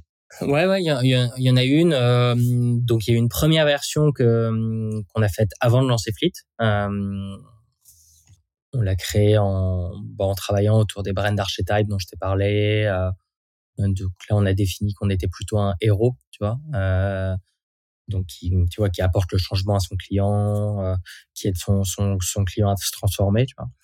Euh, mais de façon assez dans l'action, assez tonique, assez transformatif. Donc on, on, a fait une première plateforme de marque et après on, on a refait en fait. Euh, j'ai utilisé ça. Je me suis dit que c'était rétrospectivement, euh, je pense que c'était bien de le faire comme ça. J'ai fait une V2 de cette plateforme avec notre VP product qui nous a rejoint à peu près un an après quoi, en janvier 2020. Euh, on a travaillé donc c'était un bon onboarding pour lui, de bien s'imprégner de la marque, qu'on en discute et qu'on améliore euh, l'existant. Et tu vois, lui, ça l'a aidé à à bien euh, refaire une nouvelle version du website euh, qui capture plus de nouvelles choses qu'on voulait mettre en avant. Et après, on a fait une euh, V3, euh, pareil, quand notre VP marketing est arrivé euh, en juin 2021. On a produit une V3 et on en a profité derrière pour refaire un nouveau site internet aussi. J'interromps l'échange 30 petites secondes pour te dire de ne pas oublier de nous ajouter une petite note des familles sur Apple Podcast ou sur la plateforme de ton choix. Tu connais la chanson, ça nous aide très fort à faire connaître euh, le podcast au plus de monde possible. Allez, on reprend. C'est souvent l'erreur faite hein, par les boîtes qui, euh, qui, qui, qui se disent il faut qu'on définisse notre plateforme de marque, c'est que en fait ils font de la doc, il y a quelques ateliers etc. Et puis après il se passe rien de concret. Mais mais une plateforme de marque c'est vraiment un plan d'action qui mène derrière à de vrais changements concrets dans le discours. encore une fois il y a une vraie continuité avec le positionnement et, donc c'est fondamental derrière de l'appliquer de la, bonne manière. Et donc une plateforme de marque, une plateforme de marque, c'est toujours accompagné d'une d'une roadmap en fait pour l'implémenter, pour en faire quelque chose, en plus d'être bah, bah, sur la durée une sorte de euh, une sorte de boussole, euh, une sorte de boussole, une sorte de code de conduite en fait pour euh, ces prises de position, pour les terminologies qu'on va utiliser, pour l'esthétique qu'on va donner à ces différents supports par exemple, etc. D'ailleurs, très très intéressant que tu parles des brand archetypes parce que c'est quelque chose de très peu de, de, de ouais c'est quelque chose de très peu démocratisé et pourtant c'est surpuissant en fait. C'est c'est en gros c'est les 13 archétypes qu'on retrouve d'ailleurs dans dans la plupart des films en fait parce que c'est c'est des c'est des archétypes bah, sans piternel sans piternel en fait qui ont toujours constitué un peu notre sociologie en tant que en tant qu'espèce que vont d'ailleurs incarner nos marques qu'on le veuille ou non. Et donc c'est super intéressant d'étudier ces 13 archétypes et de définir euh, de définir c'est un outil descriptif et pas normatif selon moi. Hein. donc c'est c'est c'est intéressant en fait de, de définir, de comprendre nous quel euh, quel archétype on est, quel archétype notre marque correspond, pour ensuite accentuer le trait en fait.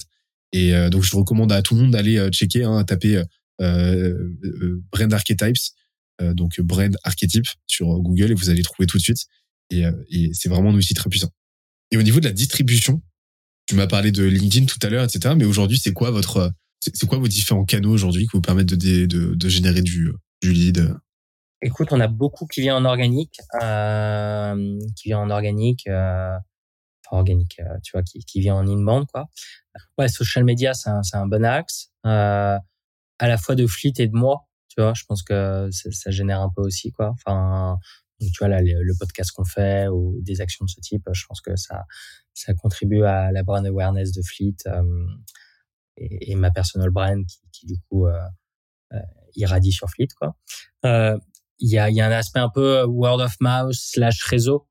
Euh, moi, par exemple, aussi, je te le disais, je suis business angel, donc du coup, euh, je rencontre pas mal de boîtes euh, ou de fonds. Les fonds nous font régulièrement aussi des perks pour leur portfolio compagnie. Donc, tu vois, on a, on a pas mal cet aspect partnership avec les fonds ou Station F ou, des gros, tu vois, des ou des coworking, etc. Ouais, social media, partnership, word of mouth un peu de content aussi, euh, tu vois, donc les, les, différentes choses qu'on publie et qu'on redistribue en social media. On fait un peu de paid aussi pour euh, repousser le contact qu'on fait. On fait un peu de PR, donc un peu ouais toute la, toutes les choses assez classiques de l'inbound. Et sinon, on fait un peu d'outbound à côté. Ouais. C'est quoi votre 80-20 aujourd'hui? C'est quoi le, le, canal ou la pratique qui vous ramène 80% de vos résultats? Il y en a pas, ouais. Il y en a pas, ouais. C'est plutôt équilibré. Ouais, c'est c'est plus équilibré. Et, et, les partenariats, comment tu les as trouvés? Parce que alors, les partenariats, c'est quelque chose d'archi euh, sous-côté. Parce que c'est dur à faire, en fait. C'est dur à, c'est dur à signer, euh, contrairement à ce qu'on peut penser. Mais comment vous, comment vous êtes allé chercher vos, partenariats actuels? Ouais, bon, on a des partenariats assez, assez simples, hein, entre guillemets. Hein, donc, c'est plutôt des partenariats de perks. Euh, tu vois, si t'es membre de Station F, t'as un mois gratuit chez Fleet. Si t'es, tu vois, si t'es euh, dans tel WeWork, t'as un mois gratuit chez Fleet. Ou si tu appartiens au portefeuille de tel fonds, tu as un mois gratuit chez Fleet. C'est plutôt ce type de, de perks qu'on a en place. Quoi. Ouais, c'est vraiment plus des perks que des partenariats. Quoi. Ouais, c'est ça. Et bah en fait, c'est c'est c'est tout l'intérêt. Enfin, un partenariat, c'est toujours win-win. Et de toute manière, c'est la définition d'un partenariat. Mais donc, si tu arrives avec justement cette logique de perks euh, vers ton partenaire potentiel, partenaire potentiel, et que tu lui proposes directement d'apporter de la valeur à ton à, à son audience, à son marché, à ses clients, bah, ça va servir directement ses intérêts à lui.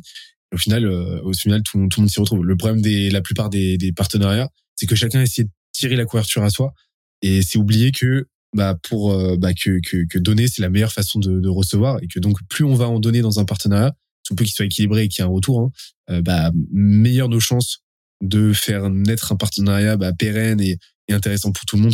Et, et, et, donc cette logique de peur, elle est, elle est, elle est archi pertinente. Et au niveau de la haute bande, comment ça se passe? Au niveau de la haute bande, euh, écoute, c'est plutôt on fait des séquences mail, euh, enfin sur, sur LinkedIn notamment. Euh, on fait des séquences, ouais. Donc, euh, tu peux nous en dire un peu plus sur, euh, sur comment. Euh... Ouais, je, on, on, pour être franc, je, je sais pas exactement. Enfin, on change assez régulièrement. Euh, non, mais on change assez régulièrement d'outils. Euh, et je crois pas que ça cartonne de ouf, quoi. Enfin, on a un peu de mal, quoi. Ouais. Et moi, je vois pas ça comme si corps est clé pour la boîte, quoi. Donc, on a, on a plusieurs fois testé avec différents outils. Euh, c'est pas assez, ouais, on a du mal à bien le faire, je pense, ou à le scaler, ou c'est peut-être pas adapté à notre business, ou c'est pas notre euh, notre force sur, sur quoi on s'est concentré, quoi. Bah, la outbound, c'est c'est chaud à maîtriser. Hein. c'est chaud à maîtriser. Et euh, pourquoi? Parce qu'il y a une notion qui est c'est un peu le nec plus ultra en fait de de tout ce que tu vas faire dans ton marketing, ton positionnement, parce que bah t'as t'as quatre lignes en fait pour être intelligible pour quelqu'un qui te connaît pas, qui a jamais entendu parler de toi. Donc c'est c'est c'est extrêmement complexe en fait.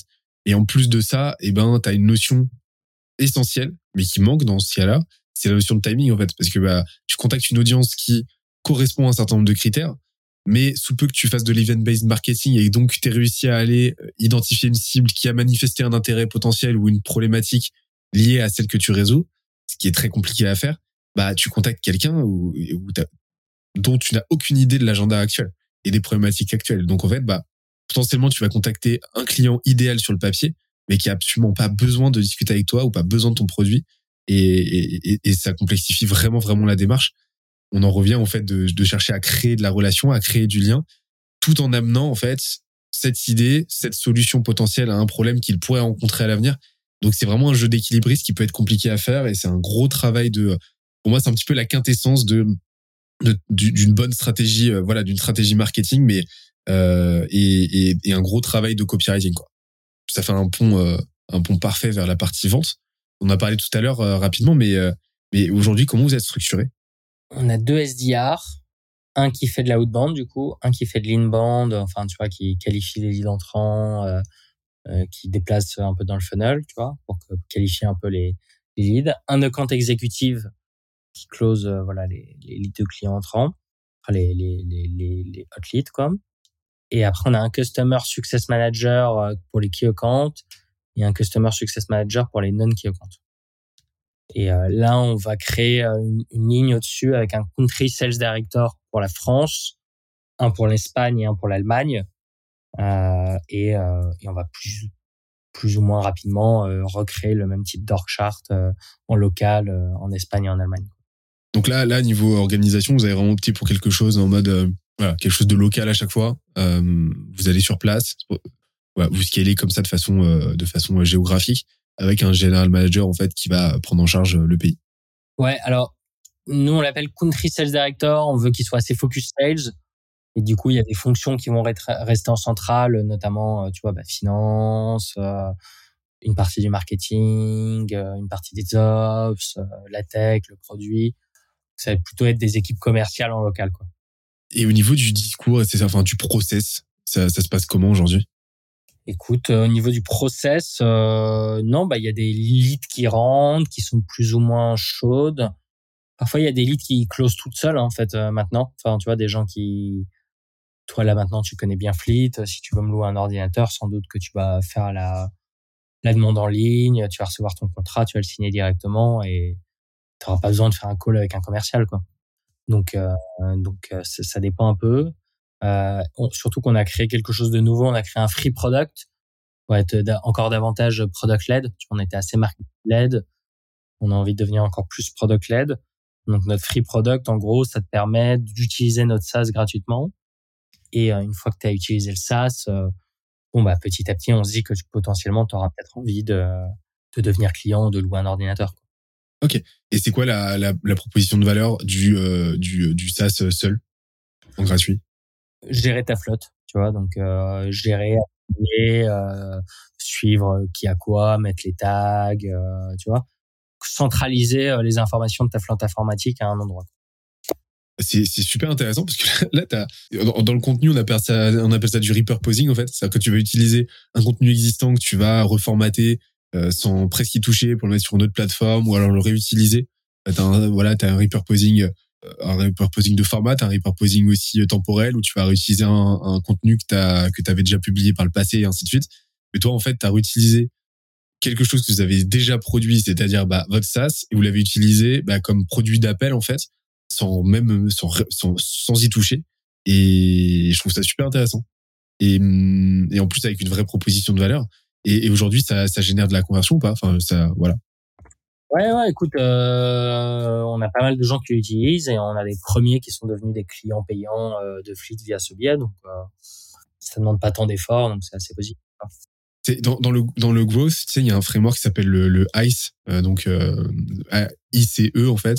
C'est les trois variables, les trois grandes variables. Il y en a d'autres, mais les trois grandes qui te permettent de prioriser une hypothèse euh, pour l'expérimenter et pour faire des tests dessus en fait. Et donc c'est l'impact, donc I pour impact, confidence Enfin, c'est pour confidence, donc tu as confiance dans le fait que ça marche ou pas. Et ease, et E de ease, donc facilité de mise en place. Et dans votre cas, en fait, euh, vous êtes sur un truc qui est tellement facile de mise en place, parce que vous l'avez déjà fait, que c'est limite un no-brainer de, euh, de, euh, de, de, de, le tester, quoi. Parce que même, mettons que ce soit pas concluant, bon, bah, de toute façon, en fait, vous avez quasiment rien investi dans, dans, dans, dans, dans, dans cette expérience. Donc, le, le gain potentiel est mille fois plus élevé que la perte potentielle clairement. Et puis c'est, t'imagines si à un moment on arrive à, à attirer tous les clients via ce biais, euh, enfin t'as plus besoin de faire de marketing, euh, t'as moins besoin de faire de sales. Enfin c'est c'est quelque chose qui scale hyper bien. Euh, tu vois, enfin je pense que la Figma ça a été racheté 20 milliards en partie grâce à ça quoi. Le modèle en free comme ça est juste incroyable. Et nous de notre côté ça ça ça a tout changé à l'époque hein, parce qu'on on avait une on avait une plateforme qu'on a toujours d'ailleurs et qu'on pousse un petit peu moins mais sur lequel tu pouvais t'inscrire pour avoir du contenu euh, gratuit, euh, du contenu gratuit, des cours et ainsi de suite. Et ça a été un, tremplin mais monstrueux et même en termes d'acquisition parce que derrière il y avait des workflows euh, de, de conversion, etc. Et donc ça nous permettait de, en plus de ça, générer un max énormément d'opportunités dans une époque en plus où niveau marketing on n'était pas encore, voilà, on était encore en tâtonnement, même au niveau de notre offre, etc. Et donc ça a permis de faire coïncider énormément de choses alors qu'on aurait pu être en beaucoup plus grande euh, galère en fait. Euh, et donc, euh, donc ouais, franchement, le, gratuit peut vraiment vraiment tout changer. Et, je recommande à je recommande tout, à tout le monde en fait de d'expérimenter avec, de voir dans quelle mesure ils peuvent apporter un maximum de, de, de valeur gratuite, dans la mesure où de toute façon les gens vont nous payer. Ça c'est un truc assez contre-intuitif d'ailleurs. Je sais pas ce que t'en penses, mais nos clients nous payent toujours à hauteur de la valeur qu'ils ont déjà reçue donc, ils ont déjà reçu dans notre contenu, dans notre euh, marketing, dans notre discours, dans les conseils qu'on leur a donnés, bien plus que dans la bien plus que par rapport à la valeur qu'ils vont recevoir a posteriori. Et c'est vraiment quelque chose que j'ai observé. C'est-à-dire que euh, les gens à qui on a apporté le plus de valeur euh, au préalable sont ceux qui, en général, vont nous payer le plus et qui en plus vont rester, etc. Il y a un, il y a, un vrai truc contre-intuitif et pourtant ça fait toute la diff. Comment tu comment tu gères parce que tu m'avais dit que tout à l'heure justement, enfin t'expérimentes sur différents funnels, euh, donc c'est pas quelque chose de très, enfin voilà, il y a, y a, pas de linéarité en fait, parce que bah les gens peuvent arriver, soit ils sont très matures, et dans ces cas-là ils ont limite pas besoin de parler un commercial, soit euh, soit euh, ils arrivent, soit ils arrivent par bah, votre produit, votre produit gratuit, enfin par le SaaS, et là ils convertissent ou ouais, ou alors bah ils, ils vont venir, ils vont rentrer dans un cycle de vente beaucoup plus étendu, beaucoup plus complexe. Mais comment tu fais pour homogénéiser, homogénéiser tout ça et t'assurer de n'avoir aucune déperdition, déperdition data? Euh, Non, bah du coup c'est un, un challenge. On a un CRM et des statuts, donc euh, quelqu'un qui allait au bout du funnel euh, euh, et qui a mis je commande, il est en oral agreement. Après, euh, tu vois, on lui envoie le contrat, il est en waiting contract signature, euh, ready to purchase, etc. Tu vois, donc il y a, y a des statuts dans le funnel. Euh, et euh, il y a des scorings qui sont faits euh, selon selon bah, selon la qualité du lead, où est-ce qu'il en est, etc. Donc donc on essaie de les déplacer, voilà, de, de, de, la, gauche vers la droite, assez simplement. Ouais, il y a un vrai enjeu. Transversalité quand même, parce que tu peux vite perdre un lead. J'imagine un petit peu, tu vois, un, lead que tu rappelles pas, que tu rappelles pas parce qu'il est pas rentré dans le bon funnel. C'est un truc qu'on voit très souvent. Euh, et je pense que n'importe toute boîte qui scale au bout d'un moment a, a, ces difficultés-là. Ok, et, et je te propose qu'on parle un petit peu du produit maintenant, parce que, bah, comme on l'a dit, hein, j'ai attaqué comme ça euh, l'échange tout à l'heure, mais vous avez un vrai défi en fait de, cohabi de, de, cohabitation en fait de ces différentes briques. Mais euh, comment vous êtes structuré sur ce point? Non, bah écoute, c'est la même équipe qui fait euh, tout le produit, euh, qui est du coup assez transversal, et nous on considère qu'on a trois trois produits quoi. On a du coup, tu vois, website plus onboarding. on a le SaaS et après on a le, tout ce qui est back office quoi. Ok, ok. Et, et comment vous gérez votre catalogue? Notre catalogue, du coup, il est, il est relié entre entre entre le back office et l'onboarding. Et on, a développé un tool en interne de catalogue management où les équipes ops euh, du coup peuvent euh, tu vois créer uploader un nouveau produit delete un nouveau un ancien produit adjust un délai de livraison tu vois c'est dynamique ils peuvent dire euh, tel produit c'est entre 3 et 5 jours le délai de livraison celui-là c'est entre 1 et 3 donc tu vois ils peuvent adapter modifier ce champ ce paramètre euh, voilà, delete, rajouter assez, assez simplement et ça se reflecte sur, sur le catalogue. Ah, c'est top ça. Parce que là, comme ça, tu, euh, tu diminues la friction euh, entre le back-office et le front. Et, et ouais, c'est top. Vous avez développé d'autres trucs en interne comme ça? Ouais, on a on développe tout en interne quoi, quasiment. Enfin, on a du coup AP, connexion API euh, à Papers pour récupérer les infos sur les boîtes, connexion API euh, aux partenaires financiers pour obtenir les accords de financement, connexion API à, à YouSign euh, pour générer les contrats et faire signer les contrats, gestion du catalogue, gestion des taux des financeurs, gestion de la supply. On développe un algorithme qui attribue aux partenaires financiers selon euh, selon euh, pas selon lequel on choisit, tu vois. Euh, un algorithme de KYC qui assesse les boîtes euh, pour éviter que ça soit des fraudeurs. Des choses comme ça, quoi. effectivement, c'est là qu'on se rend compte de la complexité du truc et, et vous avez combien de personnes là qui, qui, qui bossent là-dessus? Ouais, on a une dizaine de personnes euh, qui font product, design, data et dev. Et maintenant sur sur la partie sur la partie accélération, comment là, là aujourd'hui vous avez du monde en interne qui qui qui bah, qui fait qui, qui, est sur la partie spécifiquement growth? Ou là tu définirais ta boîte comment? Est-ce que vous êtes sur plus une boîte product led, euh, marketing led, sales led, ça serait quoi un petit peu votre euh, Je pense qu'on est plutôt une boîte euh, marketing led. Ouais. Et ça serait bien de devenir plus product led. Ouais. Bah on a vu avec l'effort, bah on a vu avec l'ouverture du SaaS qui, est, quand même un très très bon move. Et, et est-ce que vous avez quelqu'un justement qui fait un petit peu ce client, je sais pas un growth ou quelqu'un qui va justement homogénéiser tout ça et enfin en sorte de coordonner bah, le marketing, le produit, euh, le, les sales? Ouais, on a on a un gros manager, ouais, exactement. Ok. Et c'est quoi ses rôles? euh, Lui, du coup, il fait euh, bah, il fait pas mal de choses. Il fait euh, travaille pas mal sur le CRM, du coup, et il aide sur la outbound. Il travaille sur euh, les partnerships. Il fait un peu de paid. Enfin, tu vois, il, aide sur le paid. Euh, il fait un peu d'analytique et il coordonne ouais des actions entre marketing, sales, product, ouais.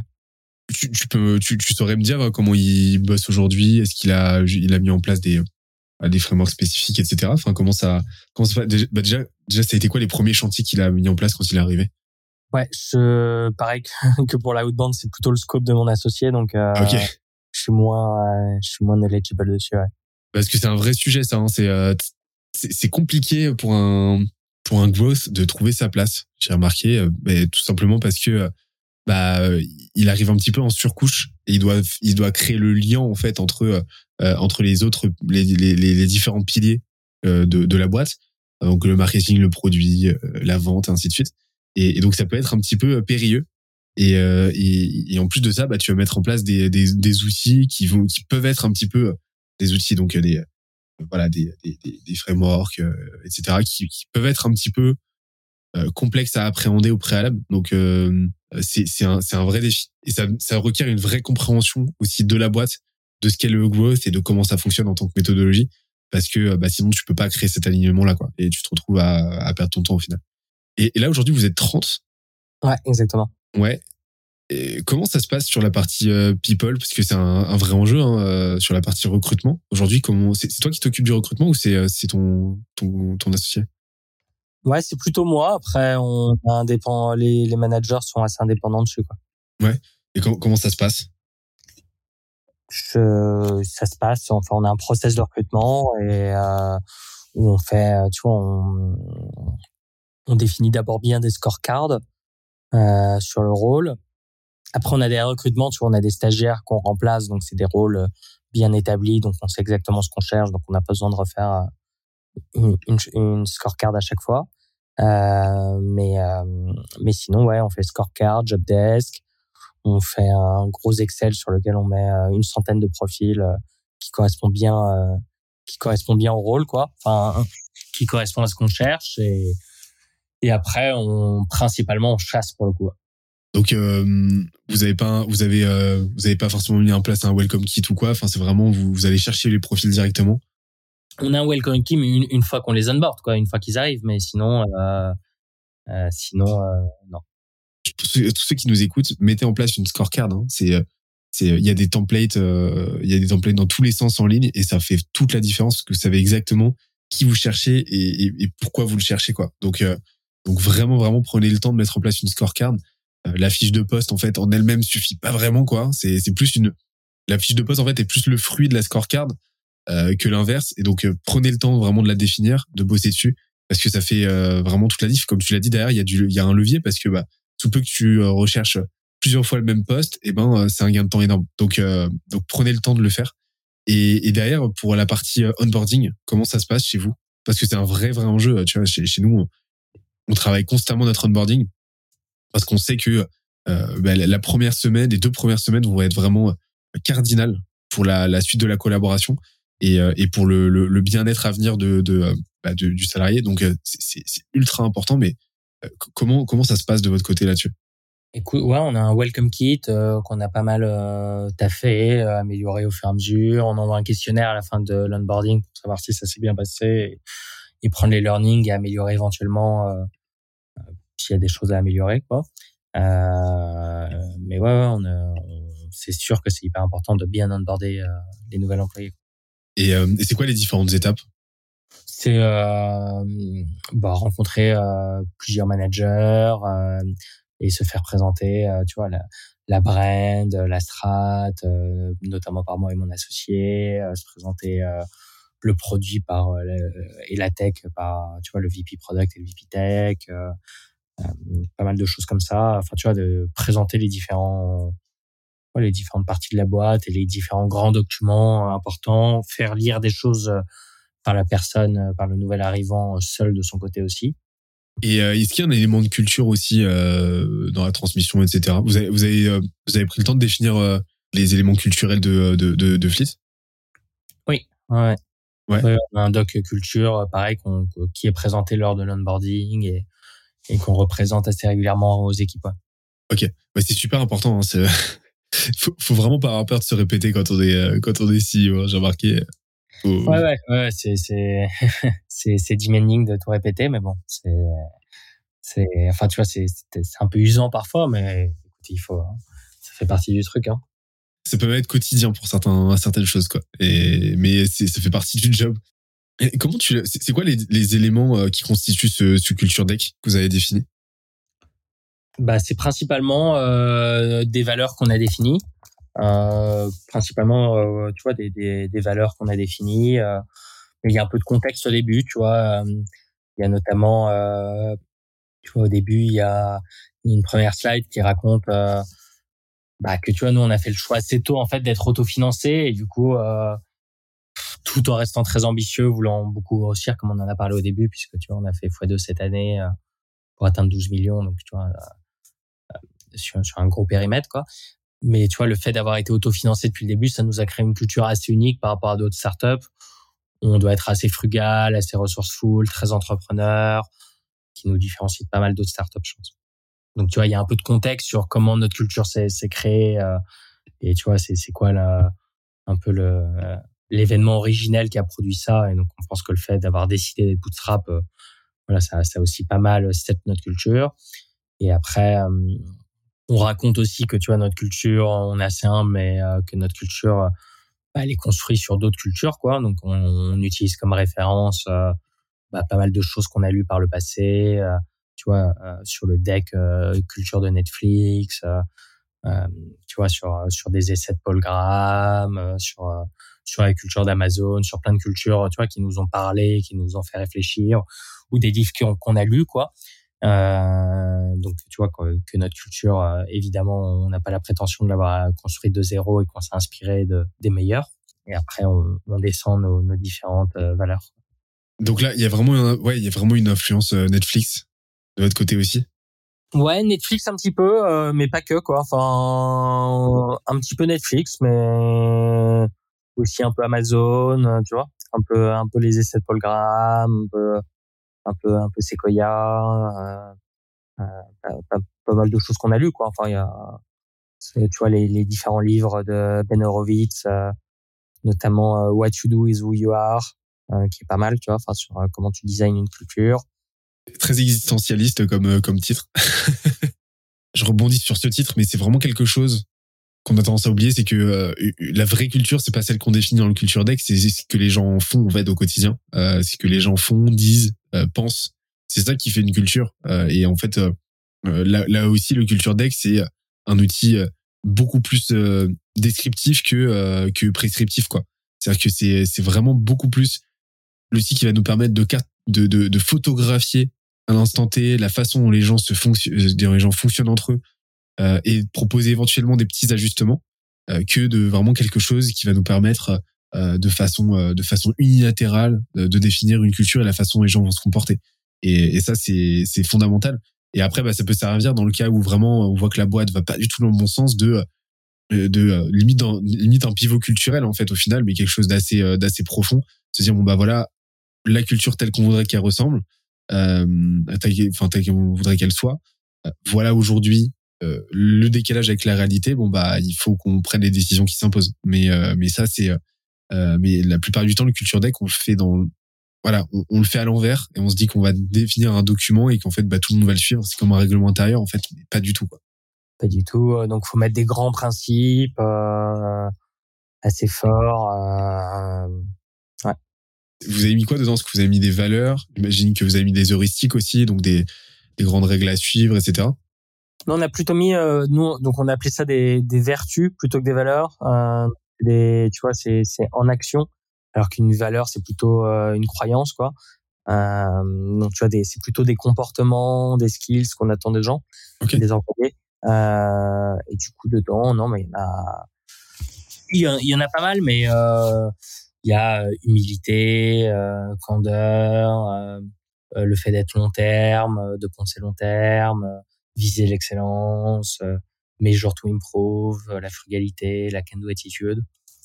Il y a une dizaine de, de, de grandes vertus, euh, tu vois, bien détaillées, bien expliquées, qui expliquent pourquoi on croit de cette façon. Quoi.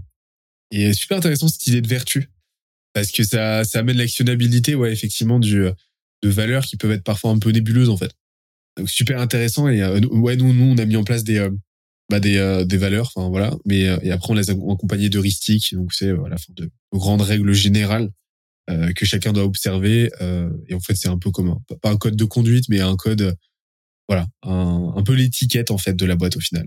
Et ça marche bien mais la vertu en fait j'ai l'impression que euh, le système de vertu est un petit peu la synthèse de ces deux éléments quoi. Donc donc c'est c'est super pertinent et, euh, et est-ce que vous communiquez sur euh, voilà la mission euh, la vision de, de Fleet? Enfin est-ce que c'est vraiment un vecteur euh, de cohésion euh, chez vous? Franchement, pas tant que ça, je pense. d'accord Nous, euh, la boîte, elle est plutôt drivée par voilà le. Non, bah déjà la, la bonne entente entre tout le monde, euh, qui une bonne atmosphère et tout, c'est quelque chose d'assez important, je pense, pour le bien-être des, des collaborateurs, quoi. Euh, donc faire régulièrement des activités d'équipe, euh, euh, tout ça, ça c'est chouette. Mais euh, sinon, c'est plutôt la performance, quoi. Enfin, avoir de l'impact, la performance, euh, euh, les chiffres, euh, construire. C'est une, une boîte plus drivée, voilà, par l'entrepreneuriat, euh, les chiffres, etc., que par réellement, pour être honnête, la mission, la vision, je pense. Et moi y compris, tu vois, on n'est pas passionné de la simplification de l'équipement informatique pour pour les entreprises, quoi. C'est plus un incentive opérationnelle on va dire qu'une incentive euh, réellement stratégique etc donc vous savez où vous voulez aller mais l'objectif c'est euh, euh, c'est de s'éclater et de générer un maximum de résultats au passage quoi Ouais, exactement. Et construire, apprendre, grandir, euh, tu vois. Essayer de devenir excellent dans ce qu'on fait. euh. et vous êtes en vous êtes en remote? Vous êtes toujours en télétravail ou euh? Non, non, on est plutôt présentiel. Plutôt présentiel, ok. C'est quoi vos rituels Est-ce que vous avez mis en place des, rituels comme ça d'équipe et tout ou, pas trop? Ça dépend plutôt des équipes, quoi. et les équipes ont un peu leur liberté. Donc, bon, les devs ils font un, un daily le matin. ça c'est plutôt, tu vois, limite process, quoi. Non, bah c'est un peu, il y a des sous-cultures, je pense, par département, quoi. Mais je pense que ça c'est normal, quoi. Enfin, nos sales, bah, c'est pas mal, c'est pas mal c'est quasiment que des mecs, je crois. Enfin, c'est que des mecs. Euh, ils aiment tous le foot, euh, donc euh, ils ont mis un truc en place là sur Slack où dès qu'il y a un client qui close, euh, il y a le fanion euh, du club de, tu vois, de, de la personne qui se met, tu vois. Ils font, ils font des ligues. tu as des ligues mon petit gazon enfin tu vois c'est pas mal autour du foot etc et ils font pas mal de métaphores de notre buteur notre machin voilà, il y a, des sous-cultures et des petits rituels et des atmosphères qui peuvent se créer par euh, par département, mais je pense que c'est assez normal et, je le vois avec pas mal de bienveillance. Il faut pas forcer euh, forcer des choses, euh, tu vois. C'est super important, tu vois, les petits rituels micro comme ça du quotidien et, l'accompagner avec des rituels macro. Donc, tu sais, je sais pas, par exemple, un gros off-site tous les trois mois avec toute l'équipe ou alors un call d'équipe euh, quand t'es en remote, etc. Nous, on a mis en place un truc dans la team, euh, la team sales et la team euh, gestion de projet chez nous.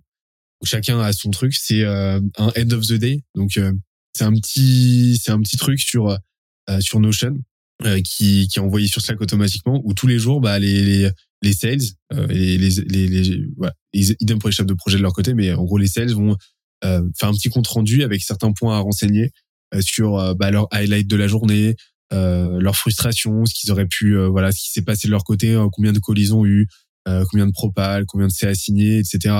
l'objection, l'objection qu'ils ont rencontrée, qui leur a donné le plus de mal, etc. Donc vraiment un certain nombre de, comme un journal de bord en fait. Et, et c'est ultra intéressant parce que ça permet de de capter des de capter des patterns, des, des, des signaux faibles euh, c'est super responsabilisant aussi pour les sales. C'est euh, c'est génial aussi pour eux de pouvoir faire le compte rendu, euh, de faire pouvoir faire le point, une petite synthèse de leur journée. Et, et l'effet de réseau est monstrueux parce que bah, parce que ça, ça crée un énorme backlog de connaissances, un énorme une énorme base de savoir que tu vas pouvoir utiliser derrière pour onboarder bah, tes futurs sales. Donc franchement, ça a été ça a été un game changer pour nous quoi. Écoute, bah, je crois qu'on on a quand même fait pas mal le tour là. Ouais. Elle a quand même fait pas mal de tours. Euh, je pense qu'on pourrait, y a tout, on pourrait développer, euh, continuer de développer tous les sujets, euh, enfin, tous les sujets euh, en question euh, pendant pendant des plombes. Mais moi, je te propose qu'on qu'on termine tranquillement avec avec quelques petites questions que je pose.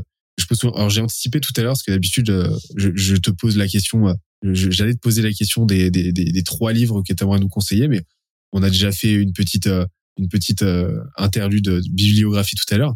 Mais ça serait quoi, toi, les, les, trois conseils que tu aimerais donner aux entrepreneurs qui nous écoutent? Ou, ou, à l'entrepreneur que tu étais il y, a, euh, quelques années avant de te lancer? Pouf Bah écoute, il y en a, il y en a pas mal, hein, mais euh, bon là dans le call on en a parlé de certains, mais je pense que, enfin dans le podcast, pardon, pas le call. Euh, non, je pense dans le podcast il est ressorti euh, bah, l'importance d'avoir des docs de référence bien ancrés, quoi. Donc, que ça soit un, un, un brand euh, guide, euh, un doc culture, euh, des scorecards. On n'en a pas parlé, mais aussi un doc pour les OKR, tu vois. Donc, il y, a plusieurs docs de référence qui, je pense, structurent pas mal une boîte, tu vois, et, et aller chercher les méthodologies comme les brand archetypes, définir sa catégorie. Tout ça, c'est je pense que c'est important en tant qu'entrepreneur et surtout CEO de définir quoi. donc euh, il y a des frameworks qui permettent de définir. Euh, donc ça, je pense que c'est vraiment euh, important. Il y a ouais, on en a parlé l'importance du cash flow et pas seulement de la marge qui peut qui peut qui peut tuer qui peut tuer des boîtes. Et, et, on en a parlé aussi l'importance de de bah, de garder sa user persona du début et de designer son produit pour les, la user persona qu'on par laquelle on veut commencer versus se laisser porter, se promener faire avoir du tout venant euh, qui devient tes clients et plus savoir trop quoi designer et, et quoi résoudre comme problème quoi. Tu tu peux avoir de l'attraction mais te perdre. Euh, donc ça on en a parlé aussi. Donc ça c'est je pense que c'est trois bons conseils. Et après euh, non au-delà de ça je pense que Non, d'autres conseils que j'aurais, c'est de toujours apprendre, toujours chercher à s'améliorer, toujours chercher à apprendre, grandir. Euh. donc chacun chacun sa méthode, hein, mais ça peut être via les livres, ça peut être via des discussions comme celles qu'on a eues où tu vois, tu, tu m'as appris des choses et, je t'ai partagé des choses qu'on faisait. Et je pense qu'il y a des enrichissements dans la conversation et, dans, dans, des rencontres dans le réseau. Donc fréquenter d'autres CEO, d'autres fondateurs. Euh, euh, et écouter, euh, s'intéresser. Donc moi j'ai la chance euh, d'à côté de Filtre être, être business angel, donc je vois beaucoup de dossiers, je rencontre beaucoup de fondateurs brillants et aussi je lis pas mal et en fait tout ça ça me permet de bah, m'améliorer petit à petit quoi en tant que CEO et en tant que fondateur. ça c'est important. Et d'ailleurs justement, ce serait quoi selon toi la, la compétence, vraiment ta compétence phare, euh, celle qui apporte le plus de valeur à la boîte? Je pense que j'ai eu une compétence. Euh, j'ai parfois, euh, j'arrive à bien euh, voir un chemin vers où je veux aller, quoi. Enfin, euh, avec clarté et du coup, et donc je pense que c'est une compétence assez importante, ouais, en tant que CEO de, voilà, savoir dire, on vise tel but et voilà le chemin pour y aller et j'arrive à le dire assez rapidement et tu vois et assez et ça se dessine assez vite assez clairement dans ma tête et du coup, euh, de ça, il en est plein d'autres choses, mais je pense que c'est ça la, la core euh, compétence. Et de ça, il a d'autres choses qui sont, euh, bah, du coup, tu vois, la capacité à convaincre, entraîner, l'idée derrière toi, aussi bien des, tu vois, des talents de te rejoindre ton aventure, mais aussi des clients de te faire confiance, des journalistes de parler de toi. tu vois, tu, ça, ça, te crée une force de conviction plus forte, quoi mais ça découle de ce premier de ce premier truc qui est euh, tu vois de visualiser de façon nette euh, ok bah c'est ça mon but et je veux l'atteindre comme ça avec tel chemin. Que ça soit un but très long terme ou très court terme euh, voilà ce que je veux obtenir de cette conversation ou de ce ou de ce call etc donc c'est vraiment savoir se projeter pour définir une vision mais ensuite définir la trajectoire pour y aller quoi. C'est ça ou euh, quelque chose de plus court terme qui peut être juste euh, ah bah tu vois euh, Benoît je vais lui demander ça et, et je vais le convaincre avec ça et il y a 90% de chances qu'il accepte donc vas-y je lui dis quoi tu vois. Super super super intéressant et d'ailleurs enfin tu serais chaud là pour nous faire un petit genre micro cours express là en, en, en, quelques minutes là sur je sais pas par exemple une méthodologie la méthodologie que tu utilises pour bah, définir ta vision. Euh, euh, comme toi, ça peut être long terme ou court terme, mais, euh, mais le bras armé un petit peu opérationnel de, de, cette compétence? Ouais, alors il n'y a pas vraiment une méthodologie claire, quoi. Enfin, c'est maintenant c'est devenu assez intuitif entre guillemets, quoi. Euh, tu vois, c'est plus par intuition. J'ai des idées qui naissent comme ça. Je me dis ah tiens, je tu vois, on va viser ça. Euh, et on va le faire comme ça. Donc c'est plutôt tactique hein, que stratégique ça. Mais quand c'est plus stratégique, du coup, euh, non, je pense, je prends le temps de bien réfléchir, lire, réfléchir, lire. Donc là, tu vois, par exemple, on en a parlé, mais j'avais lu ce livre Play Bigger sur la design des catégories. Du coup, ça m'a fait réfléchir. Je me suis dit, ah, mais en fait, ça, ça touche un problème qu'on a, qui aujourd'hui on présente euh, euh, on présente la boîte, on loue des ordi et il y a en plus un SaaS, il faut qu'on trouve quelque chose qui englobe tout ça. je connaissais déjà de nom hardware as a service, device as a service. J'ai commencé à me dire ah c'est une idée, c'est une idée autour de laquelle construire. Après j'ai fait un deck, j'ai mis ça par écrit et j'ai présenté ça au manager avec un vrai chemin pour bien qu'on se positionne là-dessus et pour, pour en expliquant pourquoi je pense que c'est ça et après comment euh, comment on va transformer cette idée en action. Donc ça c'est un truc plus stratégique, plus concret, mais mais parfois c'est juste intuitif euh, d'une conversation. Ça passe vraiment par la communication et puis en fait juste par définir à chaque fois les points essentiels euh, que tu veux obtenir et l'objectif que tu veux atteindre et à chaque fois bah voilà mettre en place un rétro-planning de de, de du, du, cheminement en fait par lequel par lequel procéder.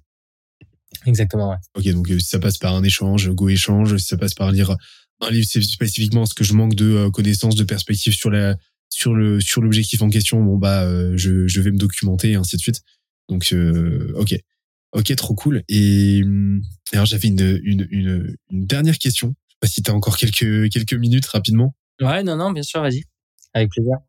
demain, tu revends, tu revends Fleet par exemple, je sais pas, mais et tu, tu veux tu veux recréer une boîte, mais tu te dis que bah, pour créer cette boîte, euh, t'as pas envie d'utiliser l'argent de la revente. Enfin voilà, t'as envie de faire un truc bootstrap à 100%. Si tu devais, euh, si tu devais définir la recette miracle d'une boîte qui réussit comme ça en, en bootstrap, ça serait quoi selon toi? Ce serait quoi en gros les, peut-être pas la recette miracle, mais ce serait quoi selon toi les ingrédients principaux d'une boîte qui a toutes les chances de réussir? Bootstrap ou pas bootstrap? Ouais, la bootstrap. Bah écoute, bootstrap, je pense qu'il faut euh, bah, déjà une boîte avec un clear go-to-market, tu vois, euh, qui peut vendre rapidement et, qui peut faire vite du chiffre d'affaires, quoi. Euh, et euh, si possible du chiffre d'affaires avec un bon cash flow et bien margé, quoi. Voilà, pas quelque chose où tu dois faire 12 mois de R&D avant de pouvoir aller sur le marché, donc quelque chose que tu peux vendre rapidement sans avoir mis trop d'investissement préalable, pas trop de capex et pas trop de temps, quoi, ni d'argent ni de temps rapide à construire et facile à vendre avec un go-to-market rapide. Je pense que et derrière sur lequel tu peux prendre une marge et un bon cash flow. Il euh, y a que comme ça que tu peux faire une boîte bootstrap de zéro avec zéro argent. Quoi. Ok, mais c'est euh, encore une fois, on en revient au fait que le cash flow, c'est tellement fondamental. Ouais, cash flow euh, et, tu vois même le ce que je te dis avant, ça rejoint quasiment le cash flow parce que c'est pas le cash flow opérationnel, mais du coup c'était ce que je te disais, le cash flow d'investissement si tu investis un an de temps ou un an de 10 salariés, c'est du cash flow aussi quoi. C'est euh, c'est décaisser décaisser du temps, de l'argent, des ressources avant de commencer à encaisser quoi. Ouais. Donc c'est une forme de cash flow euh, dans l'idée, c'est tu vois, c'est un décalage euh, un investissement avant un retour sur investissement. Or si tu trappes, tu peux pas te le permettre, tu vois. Tu vois, chez nous, on a, on a, on a, on a théorisé les, les, les trois, les trois phases d'une boîte. Euh, de, de, la croissance d'une boîte, c'est euh, l'attraction, le momentum. Donc l'attraction, c'est comment, en gros, elle atteint c'est euh, son le premier million, tu vois, annuel. le momentum, c'est comment elle passe de 1 million en gros à 10 millions, tu vois. Et après, la viabilité, c'est comment, bah, comment elle se consolide, comment elle optimise ses finances et comment potentiellement elle va chercher de nouveaux relais de croissance internes, externes, etc. Comment en gros là elle devient vraiment un vrai acteur bien solide et tout. En fait, la phase de traction, comment tu passes de 0 à, à 1 en fait, c'est euh, il y a quatre éléments euh, clés dedans. C'est euh, ton bah, ton product market fit. Donc à quel point ton produit apporte une solution concrète à un problème concret. Ton go to market. Donc en gros une audience. voilà, quelle audience tu vas attaquer unique idéalement? Par quel canal, par quelle stratégie, quel message? Tes ressources. donc tes ressources c'est tes ressources en temps et en argent et ton réseau aussi, euh, parce que le réseau c'est une ressource essentielle en entrepreneuriat et c'est bien trop sous côté. Et euh, ton euh, et tes compétences en fait, les compétences que tu as à l'instant T, parce que bah une boîte c'est la somme de ses compétences, c'est la moyenne de ses talents. J'arrête pas de le répéter, mais mais mais c'est c'est vraiment un des moteurs principaux. Donc en fait ces quatre éléments là, bah si tu les as bien définis, selon moi, bah je sais pas ce que t'en penses, mais et, et, que tu délivres sur les quatre, en fait il y a aucune raison, sauf vraiment. donc tes compétences. Ouais, tes compétences euh, tes compétences clés, tu vois, enfin vraiment c'est les core skills élémentaires quoi. Est-ce que tu sais vendre, est-ce que tu sais marketer, est-ce que tu sais euh, recruter un minimum, etc. T'as ta capacité d'apprentissage aussi, parce que euh, savoir apprendre c'est une compétence en soi, parce que tu sais pas tout faire au démarrage, donc il faut apprendre vite. Parce que deuxième point, tes ressources sont limitées. Euh, t'as pas, voilà, si si t'es pas, si t'as pas levé 10 millions, bah t'as des ressources en temps et en argent qui sont limitées, des ressources, des ressources humaines aussi je j'aime pas trop ce terme, mais forcément, tu es limité dans la boîte en termes de headcount. Ensuite, ton go-to-market, comment tu attaques le marché et avec quel produit, donc un produit qui a un product market fit. C'est un peu les quatre éléments.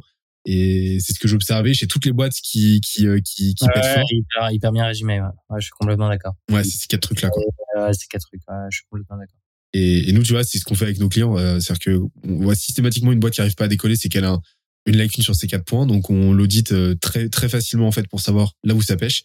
On bosse avec elle pour euh, pour corriger le tir et ça part très fort après quoi. Bah écoute, trop bien. Franchement, trop content d'avoir pu euh, prendre le temps de discuter avec toi. C'était super super dense. Je sais pas si t'as, j'espère que t'as passé un bon moment. ouais ouais, super moment. Non, génial. Trop cool. Ben, qu'est-ce qu'on peut te souhaiter pour la pour la suite là? Alors la 2023 s'achève euh, tranquillement, mais pour 2024, euh, qu'est-ce qu'on peut souhaiter à Fleet euh, Qu'est-ce qu'on peut te souhaiter On est en 2022 là, non? Qu'est-ce que je raconte? 2023 s'achève. On est en 2013. Qu'est-ce qu'on peut te souhaiter pour 2029 Non, et bah juste euh, non avoir du succès en Espagne, en Allemagne et continuer de grossir en France. Déjà, c'est ça serait super. Parfait. Bah moi, je vais me souhaiter à moi-même d'être un peu plus raccord avec mon propre calendrier. Ouais. Tu sens le retour de euh, une semaine de euh, Skelésiade avec toute l'équipe. euh. Ça va être parce qu'on se projette un petit peu trop loin. On est déjà en train de bosser sur 2024. Mais euh, bah écoute, en tout cas, euh, je te souhaite une, euh, bah, je te souhaite euh, euh, une super journée. Euh, merci à tous d'avoir écouté euh, cet épisode. On se retrouve euh, bah, dès la semaine prochaine pour un nouvel épisode. À très très vite. Salut Alex, merci beaucoup pour ton temps. Salut Benoît, à bientôt. Merci.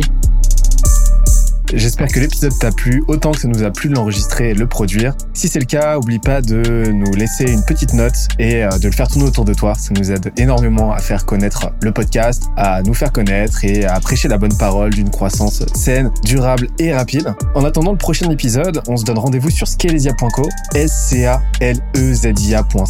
où tu découvriras des cours, des vidéos et des lives en libre accès pour t'aider à faire décoller ta boîte comme jamais. C'est notre promesse, c'est ça qu'on aime faire et on va continuer de le faire. On se dit à très vite. Bye bye.